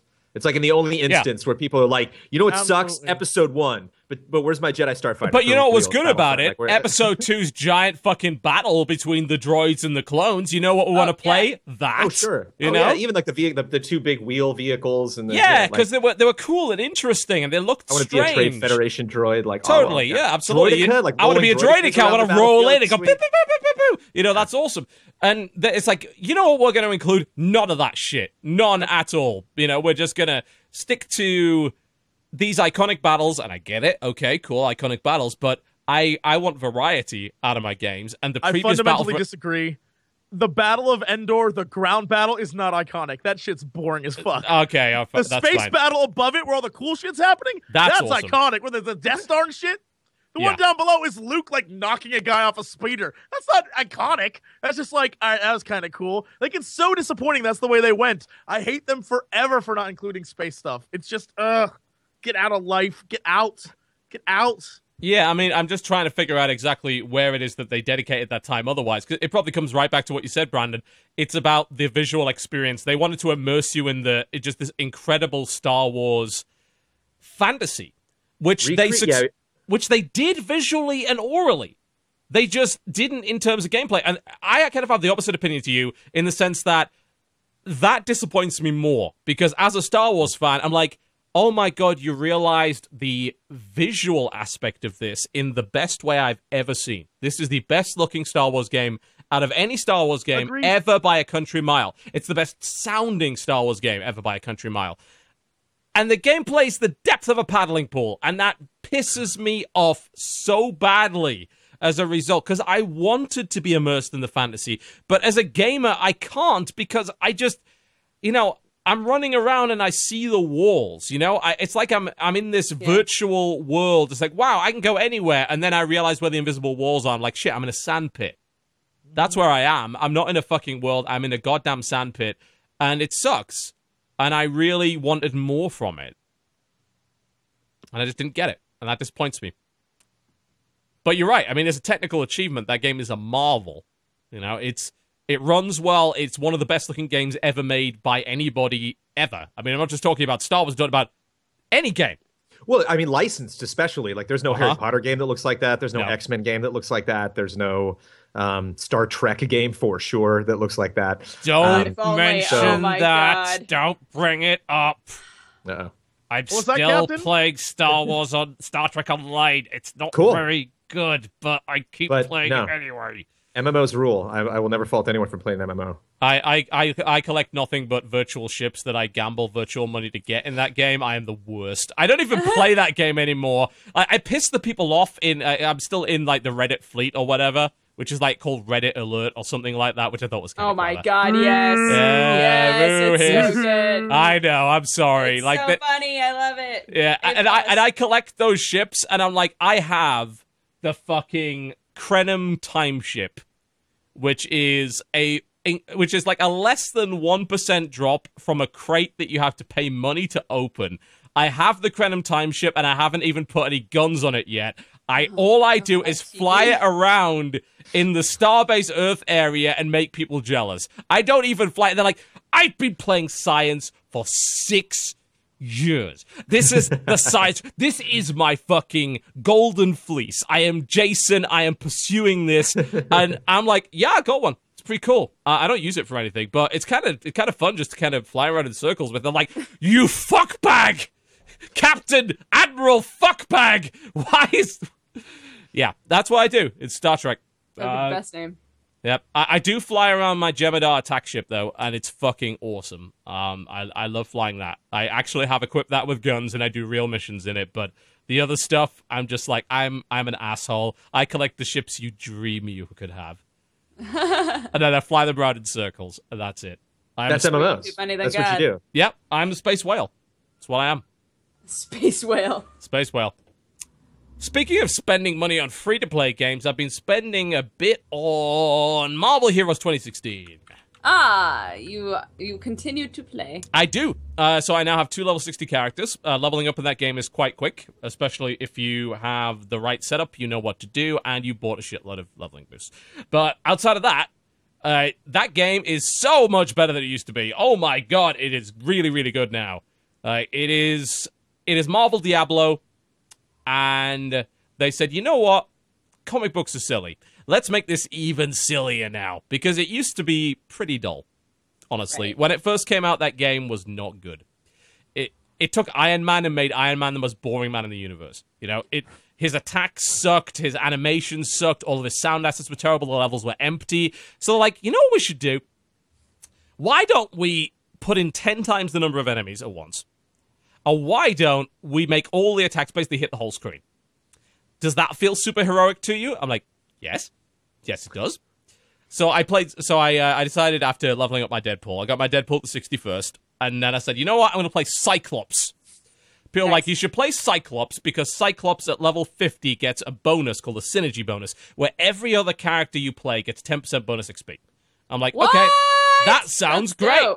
Uh, apparently, uh, also every time you level a character to 16 in that game, your next character gets an experience boost. So it keeps getting faster and faster and faster, which is a really sneaky business model because, of Yeah. course, you have to pay for characters or earn the currency in game. You can now earn the currency in game to unlock them. You never used to be able to do that, which was awful. That's like one of the real reasons why the game was terrible initially, because to get the character you wanted, you either had to buy it, and some of them were 20 bucks each, which was fucking insane or you had to get a random drop for that hero, which and you couldn't trade it either. It was terrible. Right. Now there's something called Eternity Shards, which drop like every ten minutes, and you can collect enough of them to either get a random hero for cheap or the specific hero that you want for free. I like I logged in yesterday, it just gave me a random hero for nothing. It's like, hey, you've played for seven days. Here's a hero out of nowhere. Like, okay, I got Emma Frost. I had no intention of buying Emma Frost, but now I have Emma Frost. Great. So I, I I thought, all right, I'll try Cyclops. I probably won't like him. Doesn't seem like my kind of guy. Full screen eye beams. Multiple full screen eye beams and a motorcycle. Perfect. You have both of these things. I'm sold. Yep. So you can literally take off your visor and the whole fucking screen melts. Like for like five fucking seconds. Like it's good. Just called visor off, and this giant beam that covers basically the whole screen channels out for six seconds, and when the dust settles, everything is fucking dead. Like the the damage numbers are but woo are everywhere. Crits, crits, crits, crits, crits. And there's another one which is just like, yeah, uh, this is optic devastation. This hits like a 270 degree angle. It just goes boom, like out of nowhere, just a big attack, and then this like 500,000 damage per target, like boom. Like everything's dead. This is perfect. And he's got multiple kinds of beams. Or for some reason, you can play him as a martial artist. I don't know why you'd do that, but hey. It's like uh is it wizard in Diablo that does the like zzz? Yeah, he's got that. Uh, he's got he's got multiple kinds of eyeballs. that. Yeah, That's so awesome. he he does one that goes through everybody but slows, and then he's got one that locks onto a target, a single target, and like stacks up damage the further it's on. So it, you can do a focus beam on like a boss character, or you can do a beam that just goes through everybody and hits everything. And he's also got a tree, which is really cool. I might actually respec into this, where the whole idea is all of his abilities are calling in other X Men to do his dirty work. Literally. So he's got like five or six abilities, which like call in Beast, call in Jean Grey, call in Iceman, call in Angel. And you could just do that. You can be a character that literally does that. You know, you, you don't have to use your eye beams at all. You can be like, go get him, get him, go on, bush bush. You know, you can be the, you can be the commander of the X Men. You know, and that character feels so unique. Based, on, they have like sixty fucking heroes in that game. They have sixty Right. character classes or so, and they all feel a bit different. And that's what really gets me about. it. It's like, how did you do this? Like, why does you know? I have two characters, which basically range characters, that being Deadpool and Cyclops, and they both feel really different to each other. I'm like, that is really impressive. I played a bunch of others. I, I play Hulk right now. Hulk is so much fun. He smashes everything. He's great. But then I went and played Colossus. I'm like, is Colossus going to be the same as Hulk? No. No, he's much more defensive. He's got like an armor bar. So the more he punches, he builds up this armor bar, which uh, basically takes damage for him. So it makes him invincible while the armor bar's Oh, up. cool. So you have to keep your armor bar up. I played Star Lord. I'm like, okay, how's Star Lord going to play? Well, he has this elemental gun that loads ammo into it. And you load the ammo and it gives you like several charges of it. And each elemental type does a different thing. But every time you load the ammo, it also shoots a special ammo bullet as you load it, which does a different thing as well. So you're rotating out of these four different types of ammo based on what a opponents you're going through. I was like, huh, this is again completely different to playing something like Punisher or playing something like um, Cable. I'm like, wow, this is uh I um, wow, huh, huh. This is actually surprisingly really, really good. Ah, Nah, see? Nah. nah. There's so, there's so many Marvel games. What is this one specifically? It's called Marvel Heroes 2016. It's a free to play game on PC. Got it. It's Okay, basically yeah, yeah. Marvel I'm Diablo. familiar with that. Yeah. they they spent several years making this game not suck. Like when it came out, it sucked. It, and I said it sucked because it, it was bad. You know, it, it really was. It was exploitative. It's so much better now. It's you can play any character up to level ten for free. So one of the main problems I had initially was you bought a character for twenty dollars and then you realized you didn't fucking like it. You were fucked. Now you can play any character up to level ten, so you can figure out, okay, I dig this guy. You know, I played a few characters. I'm like, you know what? I'm I'm not into this. You know, this is not my style of play, so I'm not going to play him any further. And then I found the characters I liked. So, you know, I've got two level 60s, and I'm now doing uh, what's called, uh, they just introduced a system called Danger Rooms, which is very much like the Path of Exile maps that you can get, where everything is a randomly generated dungeon, which has different bad things going on in it. And the more bad things that are going on, the better your loot is. So it gives you a challenge rating. It's like, I, the last one I did was, uh, it was called Thunder. I'm like, Thunder? So I walk in there, and lightning starts striking everywhere and never stops. Like, oh fuck! So I'm dodging lightning while fighting everything, and I get like three uniques at the end of it that are all like high level uniques. I'm like, yeah, I got loot. This is really feeling good. They've got raids now. You know, you can go in and raid people. You know, there's PvP in the game now, which is kind of in beta, but still pretty cool. There's all sorts of different, like, high level challenges. You could do what's called terminal missions, which are basically dungeons, but you could do them at three different difficulty levels. I went and fought Doctor Doom, and he's like a three stage fight where the fucking universe caves in on you. It's pretty fucking cool.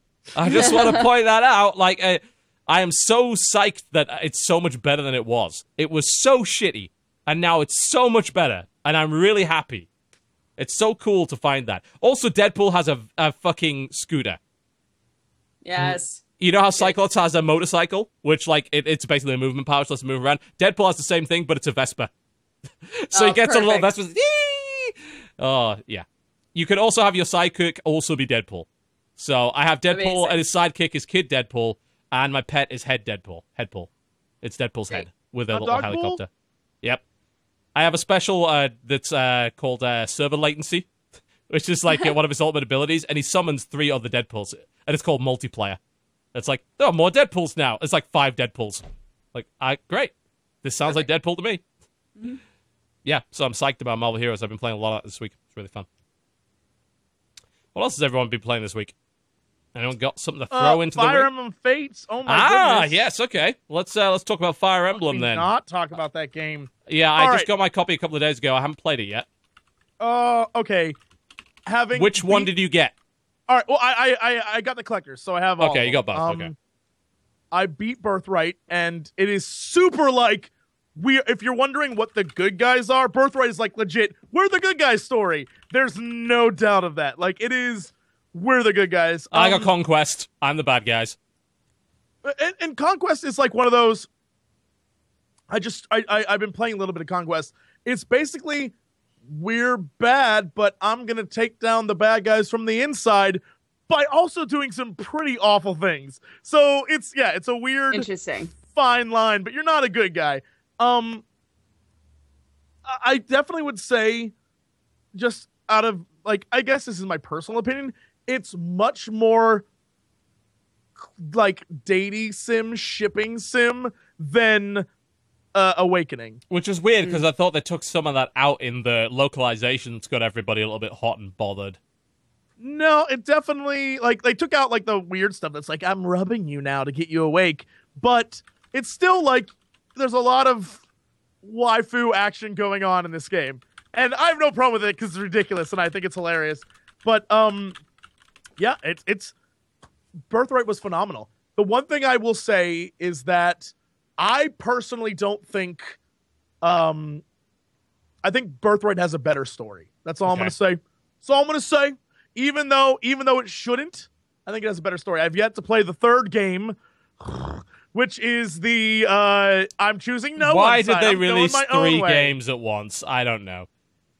So that is a third one, but I've beaten Birthright, and it's I think it's a phenomenal game. So I would. What do you think about the writing? Because some people have definitely complained about some of the localization, basically taking out a lot of the nuance of the characters and also making them basically spout memes and I telling- don't. I mean, uh, I think it's like like good bad. Is that can I can I good say like okay. like like like you know like it's it's not it's it's it's like when you go see a bad movie Mhm. and it, it turns out to be really entertaining. That's where i'm at with this game. But i'm not that way with most awful localizations. I agree i don't think it was localized very well but i don't think it's a detriment to the game.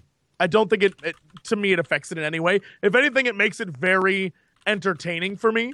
And some of the voices i'm just like oh that's that's silly. But i i would i i haven't checked because i don't really care but i think the word is that there is no japanese vo in the Oh, us release Mm. I, but I have not checked. I cannot confirm that because I don't even care at all. I am I'm one of those people who's like when people's like subbed or dubbed, I'm like I don't I don't care. Like just whatever. I mean, I'm gonna be honest. I never cared about the fucking story of Final in the first place. I care because it's a really goddamn good SRPG. Like, it's got really great mechanics, and I love the battles. I mean, because again, it's like Shining Force Three, which is one of my favorite games of all time. But Fire Emblem is that brought bang up to date, and that's all I cared about. I couldn't even tell you what the story of the last game was, and I almost beat it. And I didn't care because I just I was in it for battles and leveling. That's why I played it, and it was awesome. Yeah, I, I I think this is a great one. I think this is great. I think uh my hope is that ha- when you finally beat all three, you get something like rewarding story wise out of it. Because I'm. I'm I of course you don't, but I'm like halfway through um my second my second run, and I'm just like, all right, it just doesn't feel as good as Birthright. So we'll see, we'll see. Because you would imagine like I'm the bad guy and I'm taking down a badder guy from the inside is like kind of a cool concept. It's just the story isn't as like in depth as uh, the first one. So I don't know. Hopefully it'll all work Hmm. out in the end. Yeah, I'm gonna play it. I, I have a copy of it. Again, the I know that some people are upset about the localization, and I'm not. I don't want to disregard their concerns. It's just I don't care about the story, and I never have.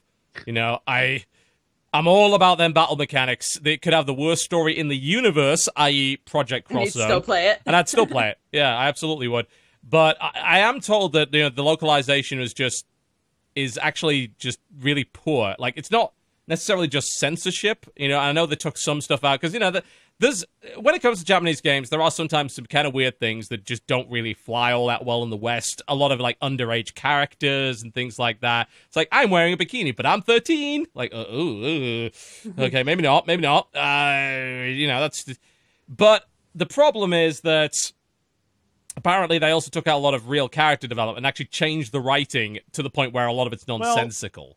Did you So- see the the posts that were being made? Um, a bunch of uh, I'm trying to think who po- Oh my god, some news site posted a article that was along the lines of when voice actors were brought in to do the roles, they were given no like description, just here's your character and here's the line, do it.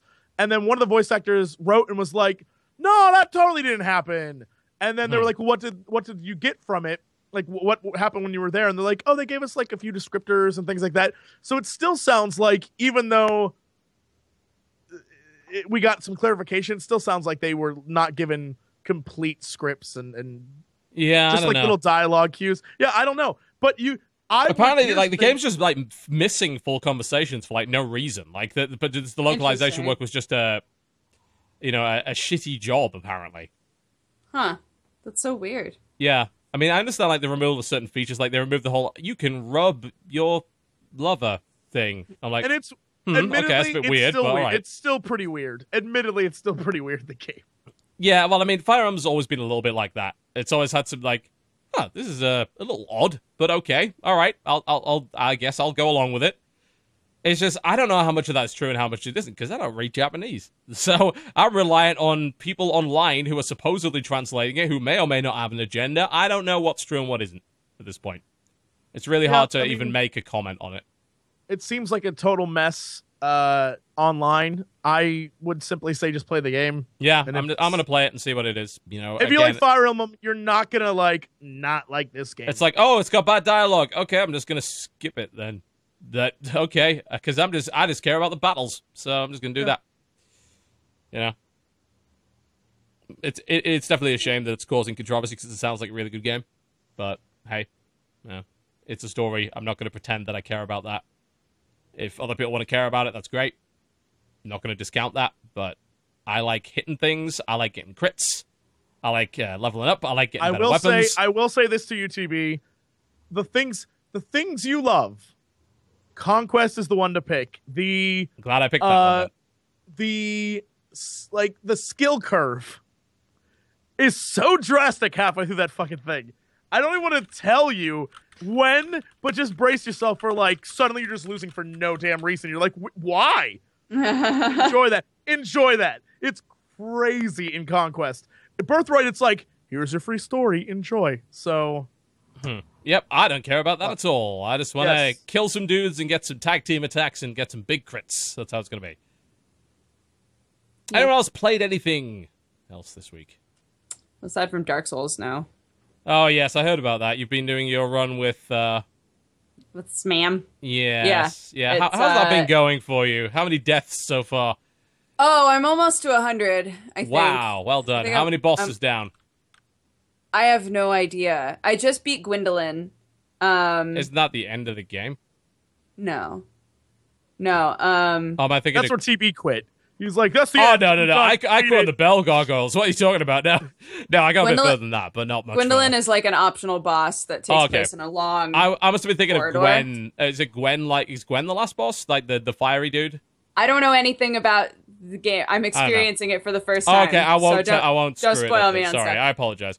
That's okay. Um, but uh, yeah, it's it's been really fun. We found a mod for anybody who has been like, man, I really wish that it was easier for me to like get summoned into my friend's world so that we could play it together. Uh, we found a mod called Wolf's Connectivity Mod, W U L F S, Wolf's Connectivity Mod, and it's awesome. You can like choose a channel, like both people choose a channel to be on in the connectivity mod, and then it it like syncs you up. Like the second that we put down our soapstone names, we almost instantly pop up in the other person's Nice. world. It's awesome. That's good. Um, we've had lots of problems with script kiddies, so fuck you guys for popping in and cursing us and breaking all of our shit. well, I mean, being that, that's worst. Dark Souls, isn't it? You know, if you're gonna do the connectivity thing, you're also gonna have to deal with people coming into your world and fucking shit up for you. Well, we we also have a mod on there that's supposed to like kick those people out. Like the second that they come into your world, they're supposed to like kick them out once they start doing that.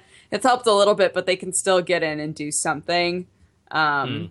So that Yeah. sucks. But the game itself is very fun. I'm having a lot of fun, specifically because I'm a I'm a Magic user. I've never played a Magic user in DS2, so uh, I was like, oh, I'll go for Magic this time. And man, it takes a long time for you to feel like you're doing anything in Dark Souls 1 when you're doing Magic because you don't get weapons that do any damage really. So You're like You're having- pew pew pew. yeah, so you're just like Expelliarmus. And then run away, and then- and then run away. Ugh. So it's good for co-op because we have Sam like right up in there and then me like pew pew pewing people. But I got really frustrated at a certain point saying to myself, man, I'm just like not, I feel like I'm not helping the team at all. And I know that once I'm on my own, I'm going to be fucked, right? So You ran uh, your I- dreadnought into a wall. It was awful. it was bad. I tried to teleport. I was like inside the computer. So I finally have a great weapon and now I'm, I'm now it uh, works. Yeah. yeah, now I'm having. a- I was already having a lot of fun with it, but I'm having more fun now, knowing that I'm not just like useless on my own. What about you, Brandon? You're much of a souls assistic, as I like to call them. Uh, I was not, and then Bloodborne happened, and then now Yeah. I, I guess I am. great. I don't know. I've I played Dark Souls one uh, for a stream as a joke, like because I didn't like it. Like we, I played a couple hours of it, um, but uh, you just devoured Bloodborne like chocolate cake. And so I'm curious if Dark Souls three is going to be something that I'm going to spend a lot of time with this year.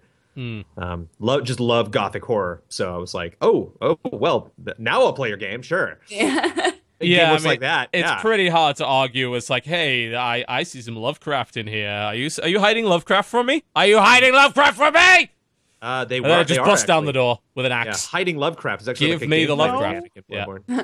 No, I'm not. No, No, I'm give, not. You are. You, you, I see it. It's right there. It's under the desk. You Where's, put it there. where's the Lovecraft?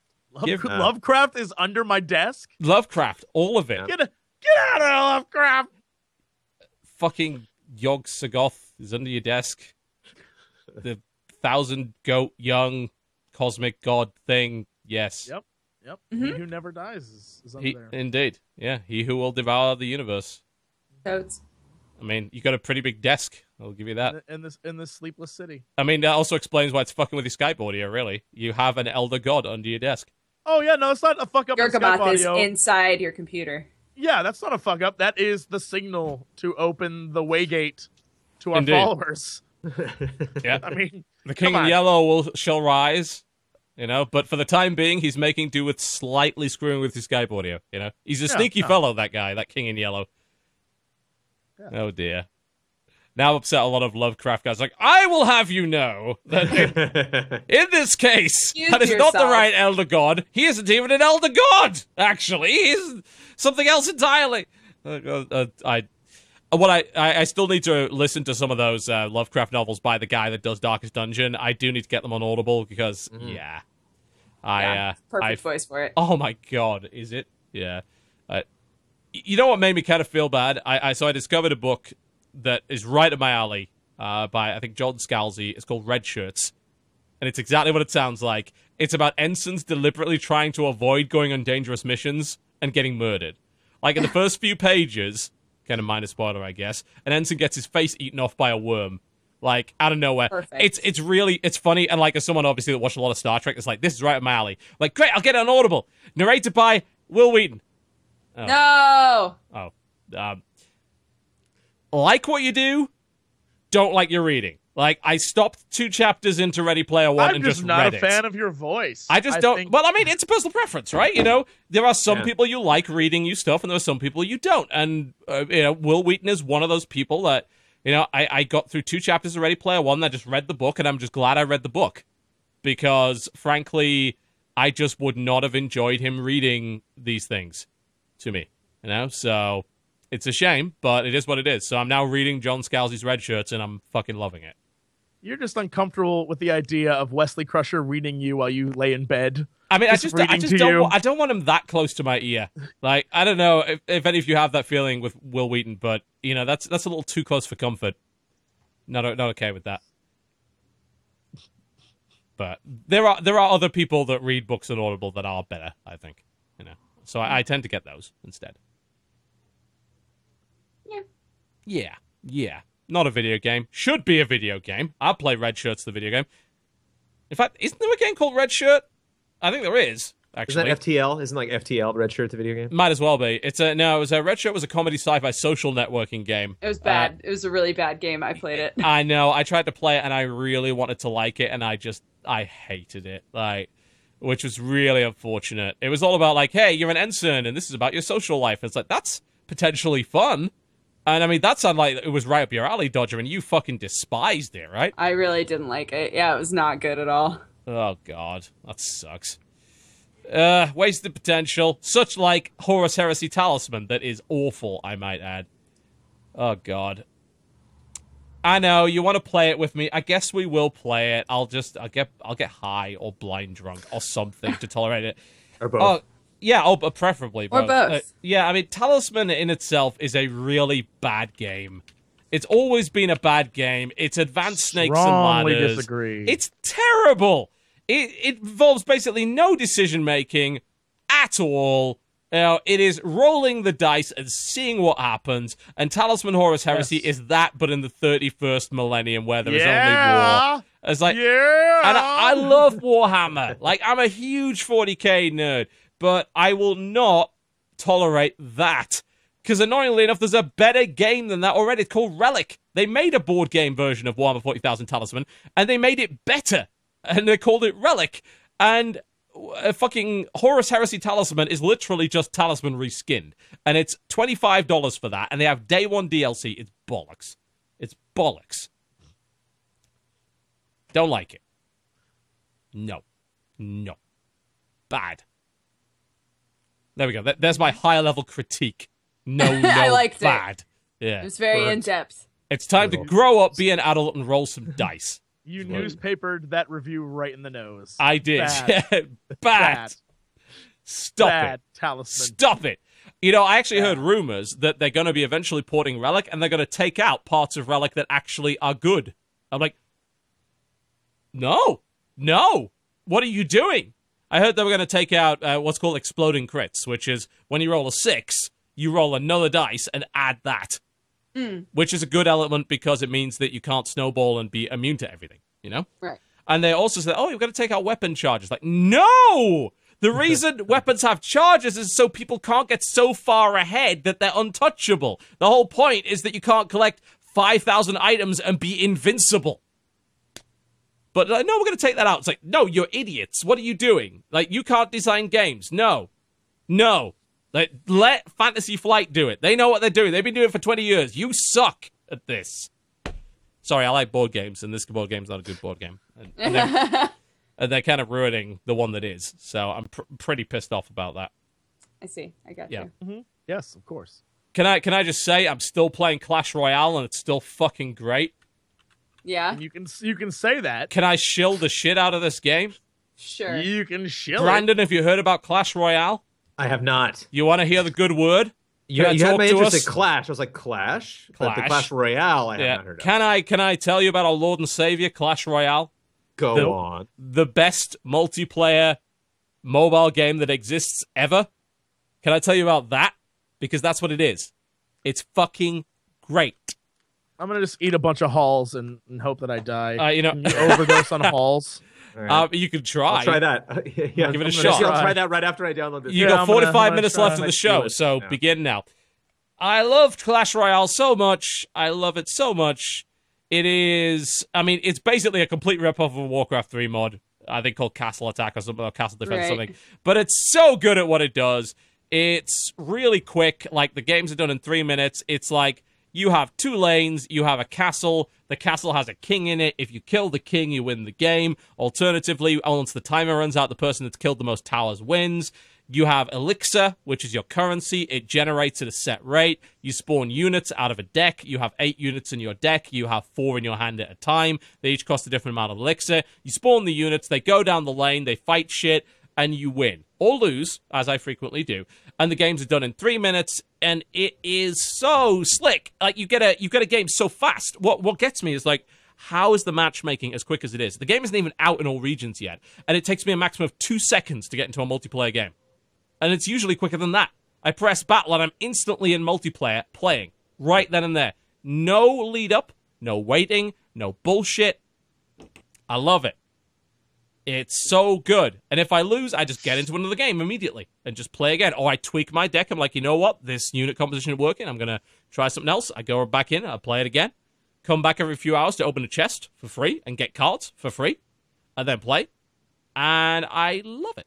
I absolutely love it. It is Noted. so much fun. If yeah, if you're in Canada or New Zealand or Australia, I think right now you can play it. Well, I'm screwed then. But uh, if you, you can either get a review code or it's coming out in March worldwide. All right, cool. It's so good. It's so fun. It's really great. Just saying, like it, it, it really is. It's uh, and I'm finding a lot of intricacies now that I've played a lot more of it. Like it's uh, it's got a lot more depth than I first thought. Like timing is a huge deal in that game. Like spawning your units in the right place. For instance, considering the range of each unit and also taking advantage of the little arches that you have on top of your buildings without getting your buildings damaged. Huge factor in that game. So you're, it's like, okay, there's dudes heading my way. Shit. All right, where do I spawn my dudes so I can get them right on the edge of the range of the tower so they can't hit the tower, but the tower can hit them? So the tower helps in the fight, but the tower isn't getting damaged. You know, and there's actually a lot of precision involved in that. There's a lot of spacing, a lot of understanding how exactly each unit works and what the maximum range of each unit is so you can engage optimally. Spawning your units in the right place, for instance, so they go after the right target. That's a big deal. You know? Figuring out, okay, this guy's just used this ability, so the chances are he probably can't do, he can't counter this for a little while, so this is where we push now. You know? Uh, understanding the momentum and the flow of the combat. It's really great. It's super easy to get into, but it's really like, it's got a lot of depth. It's like, it's got a lot to master. Hmm. So I I hugely dig it. Some people are saying that the the players are fake players, the CPU players. They don't feel like it. Like if they've managed to make that AI feel like a real person, then all power to them. Because I couldn't tell. They really they feel like real players. If if they're faking players, then they're doing it really well. I gotta say.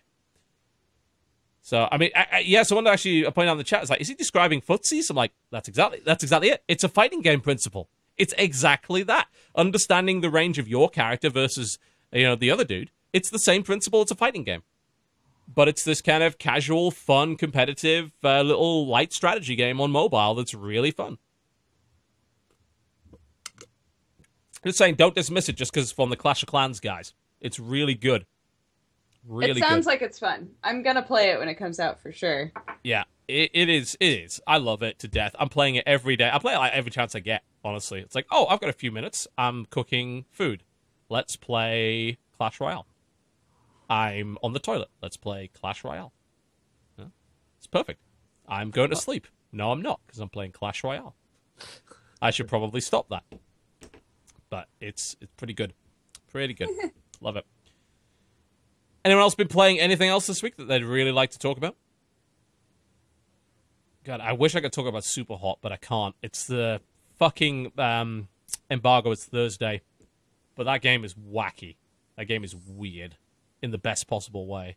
I just don't want to talk about it. I, I can't. right. Well, I can't. I mean, I literally can't. It's embargo till Thursday, but that game is uh, pretty pretty unique. I mean, you've all played the the basic prototype version of Fist Super Hot, right? No, I've played Nobody- it at events before. Yeah, but, uh, Brandon, ex- explain what Super Hot is to people. Uh, to, to my understanding, you uh, are. It's I'm trying to think of a game that looks like it's a very simple polygons. Like it's very like the walls are just white, like there's no detail, and the people that you're shooting against are just like kind of like Adam Jensen in the new Deus Ex when he like molds up in the little armor, except they're all red. And every time you move, you physically move your character, the time in the real world moves at the same pace. So if you don't move the analog sticks, nothing, everything stays frozen, and it's just a shootout in that environment. So if you have to see a bullet coming at you, you have to like move out of the way at the same speed. You know, the bullet's going past you, Yes. and uh, and shoot people, and then move once the your bullets are in the air. And um, uh, look, yeah, it looked really fun. It, it's it's funny. Earlier in the show, we talked about you know games that demo poorly. Super Hot demo's great. Yeah, 'Cause it you does. can spend you can spend five seconds with it and get it, and you can spend a half an hour with it and have a good time. Yeah, you can you can play online. Like there's a um, there's a prototype version. I have the full game, and it's a lot more. They they they flesh it out quite a bit, but the principles are the same. It's so unique and it feels Yeah, very so good to get it right. Oh god, it does. Yeah, it feels it just you when you nail that, you know, the right combination of moves cuz it's almost like playing a turn-based game. Cuz as you said, time only moves when you do. So you see the bullets coming it's like, okay, I need to dodge this. I have two bullets left in my gun. I need to kill this guy. As he's falling, I need to grab his gun out of the air and shoot the other dude then throw my gun at the guy that just spawned behind me. Then I'm going to pick up this bottle and I'm going to hit this guy in the face with it. And then I'm going to punch him. And then I'm going to grab the shotgun from the ground and blow his head off. And basically, all that happens in game time in the space of one and a half seconds. But you're planning your moves out because it's all like, you know, the, the stuff that you're going to see online is mostly like older versions of prototypes. But that game is fucking cool. It feels so good to get it right in that game. Super hot is fucking cool. Is that the headline? Super Hot is fucking cool. It's time to grow up and play Super Hot. Just saying. It's uh, it's pretty great. But I can't talk too much about the full version, unfortunately. And there's a lot of really crazy story shit that goes on in that. So, yeah. Interesting. Careful not to get spoiled because a lot of the experience I will say about that is experiencing the weird ass story that comes along with it because it's fucked up. I will tell you that. It's uh, pretty cool. Anyone else? Anything? you want- Nope. We'll go to break. Nobody's got anything else, last last chance. You're, are you raising your hand or are you saying let's go? I'm saying I'm good. You're good? Excellent. Okay. We have described all the video games. Every ladies and gentlemen. game, There are no them. more. No more video games. So we're going to take a break. When we We're come back, talk about the news. You're watching the Co-Optional Podcast. Don't go anywhere. Ladies and gentlemen, welcome back to the Co-Optional Podcast. Uh, let's do some news. There's not really a lot to go on this week, but I will say probably the biggest $800 elephant in the room is the Vive announcement. Uh, we've uh, finally, Oh. we, we know how much it costs now. The HTC Vive, which is considered by many to be the competitor to the Oculus Rift, has been announced as an $800 product as of today. Less than they were expecting it to be, more than the Oculus costs, though.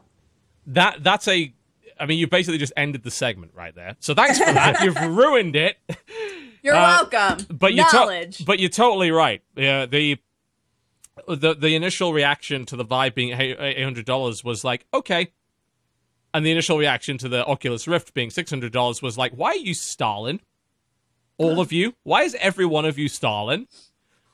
It was pretty you know, pretty vicious the backlash to the price announcement for the Oculus Rift, but the you know, the price tag for the Vive, of course, being higher, did not, in fact, result in this. And it's exactly as you said, because HTC and Valve had never given the impression that it would be anything less than that. In fact, they'd actually given the impression that it might be more. People were saying it was probably going to be around a grand, Yeah. and it's less than that, like by hundreds. So they're like, oh, cool. Yeah. Whereas with the Oculus, everyone thought it was going to be cheaper than that because it was like kind of casually quoted as being cheaper than that. So Yeah, the I mean- backlash was much bigger. It really was Oculus's fault. I mean, in terms of their PR, they they floated this idea that it wouldn't be 600 bucks for a long time and then only a few months before started dialing that back. And that was a bit too late because they'd been pushing it for years as that. And then people's like, "Oh, okay. Uh that you you didn't say it was going to be like that." But for Vive, you know, I mean, they they never ever suggested that it would be cheaper than that. Uh, some people had, but there were weird people online. I mean, I told people it's like there's no way it's cheaper than the Oculus, no way in a million years, and of course it wasn't. But it's worth bearing in mind that the Vive does come with some controller stuff, and it comes with these uh, lighthouse things, which are supposed how you set the room up. Brandon, I, I don't know if you got a chance to play with any of the VR stuff because I imagine like as someone that worked for GameTrailers, you probably had more access to events that actually dealt with this stuff, whereas we we've had a very inconsistent experience with trying this VR out. You know, can you tell us anything about uh, any of this stuff? Um, yeah, I, I, I, co- I consciously never really put myself at the forefront of like, got to get in on VR, got to see this Okay. stuff. Um, VR is kind of something that I, I, I'm, I'm just gonna sit back at, you know, high tide and just let the wash, you know, kind of come over me on the beach. It's just That like, seems like the right I'll- way I'll to let- be, right? I'm gonna let VR come to me. Yes. So like, I, I yeah, when the six hundred dollars got announced, like I was not in the camp where I'm like, this is overpriced. This should be cheaper. It's like, why on earth should it be cheaper? This is the first. We are just now getting into this. There's Yeah. no rules. There's no shoulda, coulda, woulda. You know, it's it it's it, it VR doesn't seem to me to be kind of like motion gaming where it's just like, oh, mom's gonna get this. Like, mom is not gonna get a Vive. No. Mom is not gonna get No. like we. It's these these are like big screen televisions. Like this is a major investment that anyone is making for a new technology, and so it's something where I'm. I- I'm I'm excited to see this year what happens in VR. I think it's it, it- it's going to be a rocky road as far as like delays and and and people you know buying one thing versus another. Uh, but I'm I'm a little more excited to see like VR in four years, five years. I think that's really when we'll start to see some really exciting stuff, and not just kind of people putting their toe in the water because who the hell knows? Who who knows who's going to buy what you know VR thing versus another? Not that you know Michael Pachter can't like speculate stuff like that, but it, it's That's such a his new- job. it's such a new thing that I kind of just enjoy sitting back and watching it be new. And then when I, I have it, I have it, go to an event and have some friend just grab me by the shoulders and they're just like, "You need to buy it because you have to play this game." Like then I might actually consider like, okay, now it's time for me to go home and and uh, and play VR. I, also just like to kick back when I play VR when I play video games, and, and VR is very active. That isolates everything else, you know, and and uh, not necessarily something I look for when I'm like looking to just kick back. You know, what's interesting is that, you know, having used the Samsung Gear VR for quite some time, I will say that there are actually plenty of experiences in there which are just about kicking back and enjoying being immersed in something. There's uh, I, I've been trying out all sorts of different things. Like there's a there's a cool little thing where you're in the audience of a WWE pay per view. That's amazing. I would pay for that every time. There's a Cirque du Soleil one, which is awesome. And I say this is someone who's actually seen that very show. You know, it's a it's a clip of Zarkana where you're in the audience. I'm like, I've seen Zarkana, and this is still I still like doing this. This still feels so so immersive, so fun. There's uh there was one where I was in the the cockpit of one of the Blue Angels, where you get to look around the cockpit as they're taking off. It's like this is amazing, uh, and you know, and that's not even good VR. Like Samsung Gear is not great, but I use the Samsung Gear mostly to if I'm stuck in a small room, if I'm on a plane, or if I'm you know kind of more morbidly like at chemo or whatever, and I don't want to be there, I put my VR headset on and I watch Netflix in a virtual ski chalet or I watch a movie on the moon. And the, the feeling of space and the relaxation that you get from that is awesome. Uh, so, as much as VR is pushed for gaming as a very active, kind of, you know, hyper aware experience, there is actually a lot of potential for even therapeutic uses of VR, I find. Because, I you know, I've tried some of this stuff before. You know, you can go into a Zen garden and it actually it feels good. It feels relaxing because it's all around you. So, hopefully, hopefully, this is what we'll be able to do with this as well. I mean, the, the cool thing about being on PC, of course, is that you can run literally anything. You know, you don't have to worry about, oh, well, we're on mobile, we don't allow certain experiences, you know? There are some experiences that no doubt you would quite like to try that may not be allowed on mobile devices. Just I have no idea what you're talking about. I don't have a clue. Yeah, I don't. I'm- I Sorry, don't follow. No? Huh? I don't follow at all. Like, I you don't know. If you could know. go more in detail. That would be great. I- You could explain. I'm not. Su- I'm not sure if I can do that. I, I think you know Twitch guidelines do not allow me to do so. But you know there are perhaps there are there are ways and means. But it on PC you get access to pretty much anything, so that's don't- cool. I don't follow. I don't know what that could be. Yeah. Okay, Yeah. I, I don't. Yeah, I, I might just be making things up. I don't know. Could could be something. Could But be I nothing. definitely think that, uh, like, uh, Brandon is probably right on the money in the fact that, like, just wait a while, because there's, I mean, having having lived through the days of VCR and DVD and Laserdisc and then Blu-ray versus uh, HD DVD, like, all these companies are gonna like, it's gonna be a good two three years before we sort out what the like the headset you should get is going to be. We don't know yet. And until then, it's gonna I be all over the place. yeah. Everyone's gonna be trying things and doing things. And if you want to get in on that and be like, I was on the ground floor, I did all that cool shit, that's your jam, do it. But if you're like, I want to have the thing that I can use for the next 10 years, or like get on that, wait. There's no rush. Wait. It's yeah. It's I mean- like Street Fighter. Wait. You don't Wait. need it now. No, you don't. I mean, uh, I think the problem is that people have said like 2016 is going to be the year of VR. They're right, but only 2016 is going to be the year of enthusiast VR. 2018, 2019 might be the year of consumer VR. You know, real Yeah. VR that's like affordable and that runs properly and has all the bugs ironed out. You know, at this time, if you're going to pre-order, it's like, look, are you an enthusiast for this? You want to be in on the ground floor? Then okay, pre-order your hardware. I, you know, I'm getting Vive and I'm getting Oculus, and I'll, I'll tell you which is better. You know, although I, what I will say is the Oculus seems to be designed around a room experience, and I don't want that. I mean, one, I don't really have. This office is a bomb site. Well, you I- you touch you touched on something really key, which is we none of us really know how the hell we're going to cover this. You know, like Absolutely. we, we, we Oh, don't have God. the final we don't have the final mo- mock-ups. We don't know what they're going to be. So it's like we're going to be opening each of these things, being like, okay, how do I how do I communicate How the to fuck do my I even viewers film this? what's even yeah. happening? And so like that's going to take a year at least, you know, for us to get cozy with that. Yeah, that's gonna. I I mean, coverage of VR outside of because really you're gonna have to produce videos probably in VR itself. And Yeah. some people have uh, tried to do that. I think uh, Angry Joe actually released a 360 video of him at PAX, which you can use with a VR headset. I'm like, because YouTube does support that to some degree. It may be we get an entirely new form of coverage, which will be very interesting. Yeah, all of Uh, it's fascinating. The Oculus isn't designed around a room, though, is it? No, it's not. The, Vi- Uh, the Vive is. Yeah, I mean, it's not that you can't use the Vive without that shit. You can. But the Vive is built with that as the ideal idea in mind, where you set up a room, whereas Oculus is mostly for sitting down. And I mean, I, I'm going to be honest, I don't want to be running. and People are like, oh, you can run through Skyrim. No. If I wanted Yeah, no. exercise, I'd go out there. I mean, I don't want exercise. I don't play video games for exercise. What the hell? But for Oculus, it's seated stuff, and that means it's going to be a little limited in terms of the kind of games that work really well with it. And obviously, I I would think that the Vive is going to support a few more.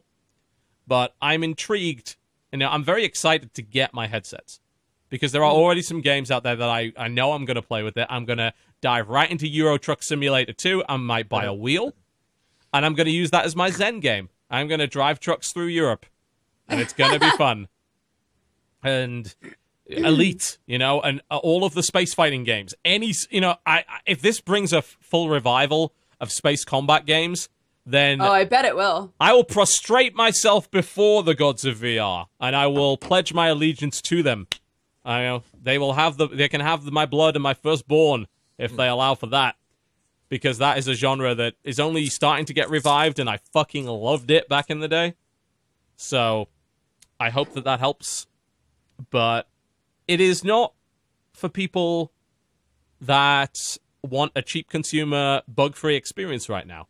This is the first wave it's mm. probably gonna be kind of borked in some ways. You know, it's gonna be games that work. It's gonna be games that don't. There's gonna be games that make you sick. There's gonna be games that don't run well enough. I mean, you need minimum 90 FPS at a high resolution. That's tricky. You need a, a decently powerful PC to make that really work properly. That's going to limit the number of people that can do it. We still don't know how uh, Morpheus is going to work out. How's PlayStation VR going to work out? How much is that going to cost? That has a separate processor because we knew the PlayStation 4 couldn't handle it. So it has a separate external processing unit. So how the fuck much is that going to cost? Is it going to cost as much, if not more, than the console? Because I don't think they can afford to take a loss on that. They're already taking a loss on the console. Right. Are they going to sell it at a profit? Because isn't that going to be like six hundred dollars minimum then? How many console gamers are going to buy that? I don't know. It's a mystery. But eight hundred dollars for Vive. Wait, wait. Hmm. Let porn make the decision for you. I say. Yeah, trust, exactly. trust me, porn has already Porn made the decision. thinks. They have already made it. They made it as soon as Google Cardboard came out. I just imagine like the president of porn comes out on the podium, you know, it's just like, ladies and We gentlemen, have decided, to go with yes, yes. what is it? What And is then it? They reveal it from a curtain. oh everyone's my like, god, "Whoa." yes. Oh. I mean, porn has driven video technology for ages, you know? Porn Look. won the VHS war, porn won the DVD war, you know? Every time they decide, man. That's where the money is. Don't let anyone tell you otherwise. I figure that the systems that are built to work with a PC are the ones that are going to see like the real surge, right? Because we've got we've got all those people on the Steam community making really legit Overwatch porn. Like that stuff's going to come straight to VR. You know it, and I know Oh it. Oh dear. I look, I mean, let's not lie. If you're an adult, this is crossing your mind right now. I- you know it is. Yes, if you're and I- not I- an adult, Even it's if you're, crossing I your mean, if you're a teenager, it's probably definitely crossing your mind. It's like, look, you're buying it for gaming, but it's in the back of your mind. It's like, porn? I Cool. visualize it as being a frustration simulator because it's like it takes it from I'm watching it on a screen to I'm in the room and I can do nothing. and I still it. can't touch Yes, anything. That is Yeah. oh, you Haptic guys enjoy feedback. That shit. Uh, enjoy that. The juicy controller will finally pay off. oh God, that thing. Finally. Oh Jesus, the penis Finally. controller. Yes, that's what we want. Uh, Brandon just has this shocking realization in his eyes, like, Look oh up. God, that exists. I, well, I just I'm looking forward to like going to an event in the future and like meeting someone, and I'm like, "What do you do?" They're like, oh, "I run a YouTube channel," and like, "Cool, what do you cover?" And it's like just v- VR porn. I mean, VR that's, porn, like- we review that is VR porn. literally all we talk about. Is Oh the my porn you can god! get. The best part would be is you could run a VR porn channel on YouTube and never show the actual VR porn you're watching, just you watching it. I'm, do- I'm that's that's You have that's just my- invented a new level Yeah. of terrible reaction channel, and they're already bad, and you Yeah. made it worse. How did you do this? You're a mad That's genius. Amazing. All you have to do is just describe what you're seeing, right? Yes, You're just like, yes. oh my god, the the boobs, there are boobs. They're getting closer, closer. No, you do it in classy like literature versions, like Ah. her milky mounds are quivering. oh yes, you class that shit up and you I'm put sorry, it on the Milky internet. Mounds. I thought that was Milky a chocolate bar. are Milky mounds are I'd, quivering I'd eat a Milky Mounds. That sounds fun. under his subtle touch. So- right. uh, yeah.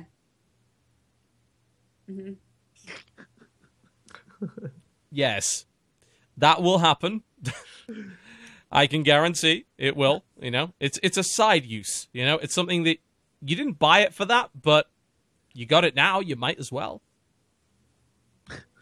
It's like it's like your PC. You know, it's like you Yeah. get for email, sure, web browsing, video, and all. Yeah, you know. Yeah, but I can. But as long as it's do- on my desk, I mean, as long as it's here, it's Yeah, exactly. convenient. I have a monitor. Yeah. You know. Absolutely, I do. Might as well use it.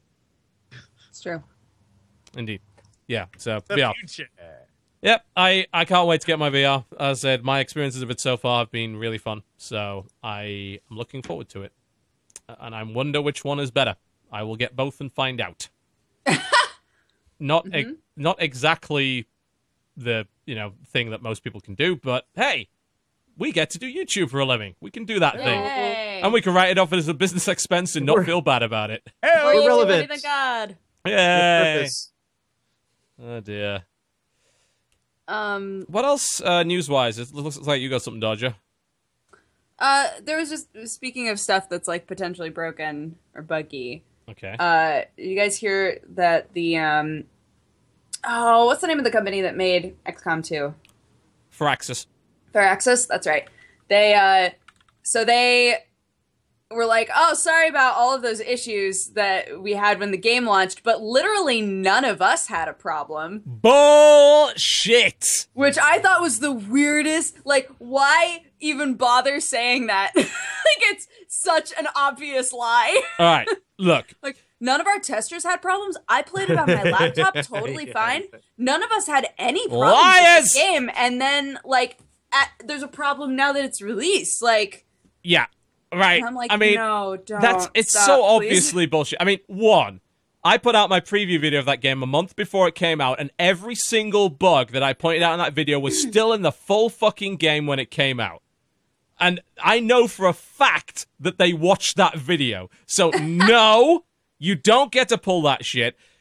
Secondly, look, it is my favorite game of the year so far, without a doubt. Uh-huh. It is awesome, and it's it. There's no way you can get around the fact that it's still broken as shit. You can get away with it because it's turn based. You know, Eh, okay, the frame rate tanks. All right, I hate that it does, but it's turn based. I can kind of get around it, and some of the stuff you can fix with mods. Thank fuck. You know, there's a great mod called uh, "Stop Wasting My Time," I believe, which takes Yeah. away Yeah. basically all the delays that the game has in terms of actions. Awesome. You know, Such an modding scene named mod as well. yeah, the modding scene is taking off in a huge way for that game, and they made a great choice supporting that right off the bat. But they are lying through their fucking teeth if they say they didn't know that that game was going to be borked as hell on launch. They knew it. They absolutely knew it, 100%. And it's a kind of a shame because it tarnishes what is otherwise one of the best games I've played in years, without Yeah. a doubt. You much of an XCOM guy, Brandon, or do you uh, hate the dice? I certainly don't Um, blame you. Yeah, it's not my cup of tea, but uh, the first XCOM was our game of the year two or three years ago, That and uh, awesome, that yeah. was um, yeah, I think three years ago, and Yeah. uh, um, yeah, we- our, we we had a very glowing review of that game. So, um, and we had them, uh, yeah, we, our that was one of my last guests on uh, GT Live. So it was fun to talk with them about um, about all the the ups and downs of uh, creating that game. But yeah, it looks incredible. It looks yeah, just uh, its own its own type of torture. Dark Souls is one thing. That's uh, that's another. If you yeah, want to just get punished. very much so, very much so. You know the the wonderful story of uh, Dodger and Strippin's love, right till Dodger was melted in acid, Oh, and no. then and then Dodger was raised as a zombie, and Strippin had to shoot her, and Yeah. then Strippin got eaten by a chrysalid. It was beautiful. The war stories from that game. You know what's really cool about the modding scene as well is that people have got like some complaints about the mechanics of that game. There are already mods to customize your experience. Like people are like, I hate the turn limits. I like the turn limits. I think they force you to be aggressive. They force you to not be slow and hmm. just do the Overwatch bullshit creep strategy. But some people don't like them. So you know what? There's a mod that turns them off. Or there's a mod that doesn't turn them off, but it lengthens them. So you got a bit more time. You can customize everything just through the modding system. That's so good.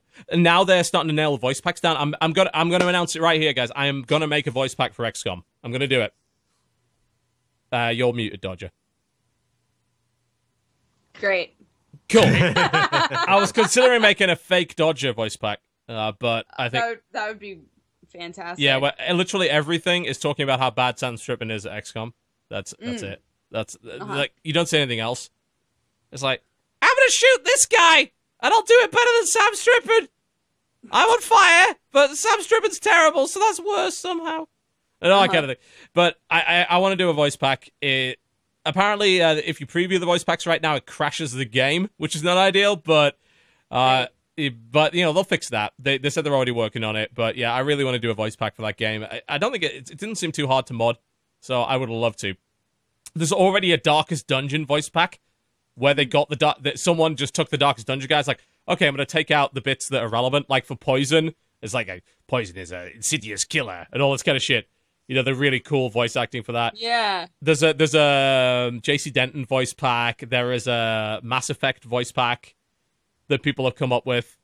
So I think you know this this game has so much potential. You know, it's got so much potential, and it's just a shame it's so broken. Uh, but yeah, I, I agree with you though. Like they they just should have just come out and flat out admitted it. It's like we just we couldn't quite get it fixed. You know, we couldn't. We we had some problems. We wanted to get. We shipped the game. It's playable. We're sorry. We're gonna fix it. Don't claim we didn't know. You did. You absolutely fucking did. Definitely new. I have the emails to prove that you did. Stop it. Don't make me release them. Come on. Uh, yeah. So they're being a bit silly about that. They don't need to be because their game's been a huge success and people love it, despite the fact that it's buggy as shit. That's testament to how good the game is. They're willing to put up with that shit to play it.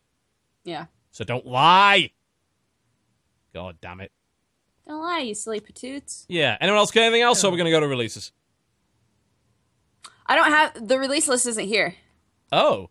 Uh yeah. Uh sorry, I didn't email that to you. There you go. I posted it right now. There you go.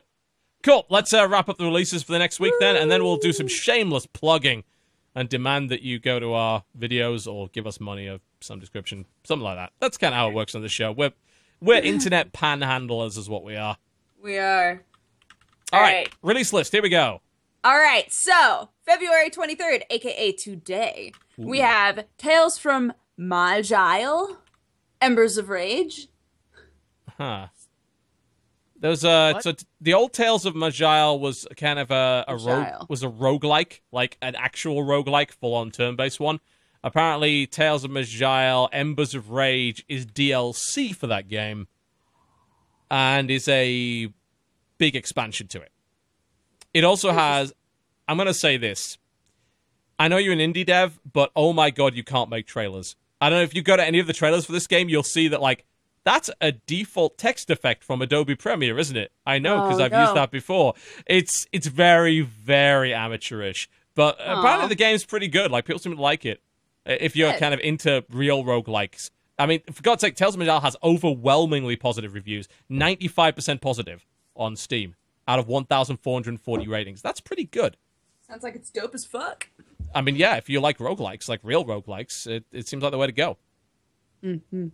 God, these are all default. Every one of them. I recognize all of these. I used the same effect 10 years ago and did a Let's Play of Shining Force 3. It's the same one. God damn it. Oh, God. All right, next. All right, next game is called Making History: The Great War. One is going to assume that is this is a turn based kind of war game. Yep. Yep, that's exactly what it is. Yeah, the Making History series has been around for ages, so yeah, that's that. Cool. Next game is called Bridge Constructor Stunts. You know, if I was hiring a bridge constructor, the last thing I would want him to do is be involved in Stunts? stunts. He does like- his own stunts though. That's two for one. That's a steal. He's so good at He's everything. so good. Yeah, it's Mm. cray. Yeah, apparently some people do not like it. It's like because I've, I've seen a game like this before that was about build. Wasn't it called like Polybridge or something? Was that the name of the game? Like where you would build a bridge and you had to have it. Yeah, it was called Polybridge. That's an early access where it's like you've got to build a, a bridge and then have the car drive over the bridge so it gets to the end. Like uh, basically, you build a Oh. bridge for a stunt. It looks like a bad version of that, unfortunately. Okay. So maybe just get Polybridge. Next. Oh, that bus just fell right in the water. Okay, next up Yes, it is did. called Chaos Tower. which is also weirdly about building bridges, uh, but also towers. It's a physics based action tower defense. Build a tower from a whole bunch of different parts and prove it against natural forces like earthquakes, wind, and meteors. There are also Actually robots kinda in it. Yeah. Yeah, it looks kind of neat. Um, I, I, I have a bit of a soft spot for physics based bullshit. And this, this game seems like it's got quite a bit of that. Word, word up. Next. Cool. Next up is called Once Upon Light. Once Upon Light, eh? Once Upon Light. Uh, or is it One Upon Light or Once Upon Light? It's One Upon Light, apparently. Oh, it says Once Upon Light on Blame here. Chris. It's his fault. Chris, why? Passing the buck, passing the buck. Take no responsibility for my own actions. And one upon light uh, is explore the ruined remains of Aurora Sciences Labs in a world where the rules of light and shadow no longer apply. Just stay out of the light. Top-down puzzle game involving light mechanics. Cool. Next up is called Messel. M E S E L. That sounds like a Middle Eastern rice dish, but in fact, it is inviting you to become the protagonist and the writer of a novel at the same time. Create your Oh. own novel with your own decisions. I mean, this. I'm just. I just don't. This seems cool, actually. So every choice the player makes and every revealed mystery adds to the novel. The way success the success of the novel depends on the style of the player. Depending on their game style, the player can write a novel up to 100 pages by playing the game. That's really awesome. Yeah, that's interesting. I mean, I always fun. wanted RPGs to do that. You know, you have like a journal you can go through to see all the stuff that you've done. I always thought it'd be fun if it like wrote it in first person, so your character, depending on the type of character you picked. Like, oh, I love that. I mean, you remember how like Fallout 1 and 2 did their endings where they'd have like a bunch of text uh, based on things that had happened in the game? Yeah, Yeah. I'd, lo- I'd love it to be like I mean, this is only $5, which is actually I mean, kind of fucking surprising. That's Uh, kind of like Witcher 3, where every time you do shit in the game, it has like Dandelion write out your story as you progress. Yeah. And you can like go back and look at all the different things you've fucked up. Yeah. Basically. basically. I'm gonna make Mary Sue the video game out of this. I'm gonna do the most awesome Perfect. things. I'm gonna be a perfect character. I'm invincible. Mm-hmm. I like Yeah. it. I, I'm gonna try this out. Apparently, it's like uh, it's about two hours long, which I think for five bucks is pretty reasonable. I want to try this. This looks neat. All right, Cool. next. Next game is called Alone in Space. Alone in space. Actually, can we can we make a promise? I know this is probably not going to end up happening. What I'd love to do is we all play it this week, and we all come back and we all tell us, each other about our novels. Messel, let's do it. Yeah, it's two hours. We can do that, right? Yeah. Is that Yeah. is that feasible? Yeah, let's do it. Doable? Cool. Yeah. All right, we're doing Messel Book Club next week. That's how it's going to be. awesome. I need to kind of tell whoever our guest is. I haven't booked them yet. With that, they have to play this game. Like, welcome to the podcast. Also, you got to play this game. It's two hours Also, of your write a life. book. It's fine. It's gonna be great. Write Also, a yeah, book write- immediately. Welcome to to be the podcast. Where's your book? All right, the next one is Alone in Space, as you said. Uh, it is a first-person puzzle game in space. Everything's going fucking wrong. Oh god, help! Great. Yeah. Uh, well, the next game is called Drizzlepath Genie. It's a weird name. It It is. is a very weird name. It is a beautiful looking game, but it's also a walking. It's a walking simulator by the looks of it. Yeah, it, it looks gorgeous. Uh, well, it literally says "Walk as Lula" on the path you choose as she journeys to discover the meaning of the genie and fulfill her destiny. So it is it, and they uh, they say it's about it's four hour game, four hour relaxing experience, basically a kind of exploration mystery slash walking game. It looks beautiful. I'll give them that. Like Yeah. uh, its art style is gorgeous. Weirdly named. I guess drizzle is in rain because every screenshot shows rain. Yeah. There's, I don't th- know. This is not the first one of these games either. There's one called- just just called Drizzlepath that people didn't really like, um, but that that came out last year. That had very mixed reviews. It's actually built in the CryEngine, if you can believe that. It looks gorgeous. Huh. It's interesting to see a sequel to a walking simulator because usually that's not something that happens. So I wonder if they've improved it because it had very mixed reviews. People didn't necessarily like a lot of the stuff that was happening in it. So I wonder how they've improved it. Hmm. Okay, next. Next is February 24th, tomorrow. We have Ninja Senki. Ninja Senki. It is. Oh, that is very 8 bit, isn't it? Okay. Yeah, it's an 8 bit retro inspired platformer thingy that kind of looks a little bit like Ninja Gaiden crossed with uh, Goemon, Mystical Ninja. Can we just appreciate the artwork for this game, which shows a ninja looking at a demon he just threw throwing stars into, and the demon's like, "That shit didn't even hurt," and the ninja's like, Yeah. Beautiful, Very Beautiful. graphic novel. Very, very silly. All right, next. Next is called Obliteracers. That is a great name for a video game. It is. I like That is it. that is that is a vi- that if there was a video game name of the year award that was the video gamest of video games, I'd give it to this. This actually looks pretty neat. It is uh, same screen party racing. Uh, does it actually have online? Oh god, it, it says multiplayer, but I have a feeling it has no online play, so it's going to sell no copies on PC. Uh, it's up to 16 players on the same screen.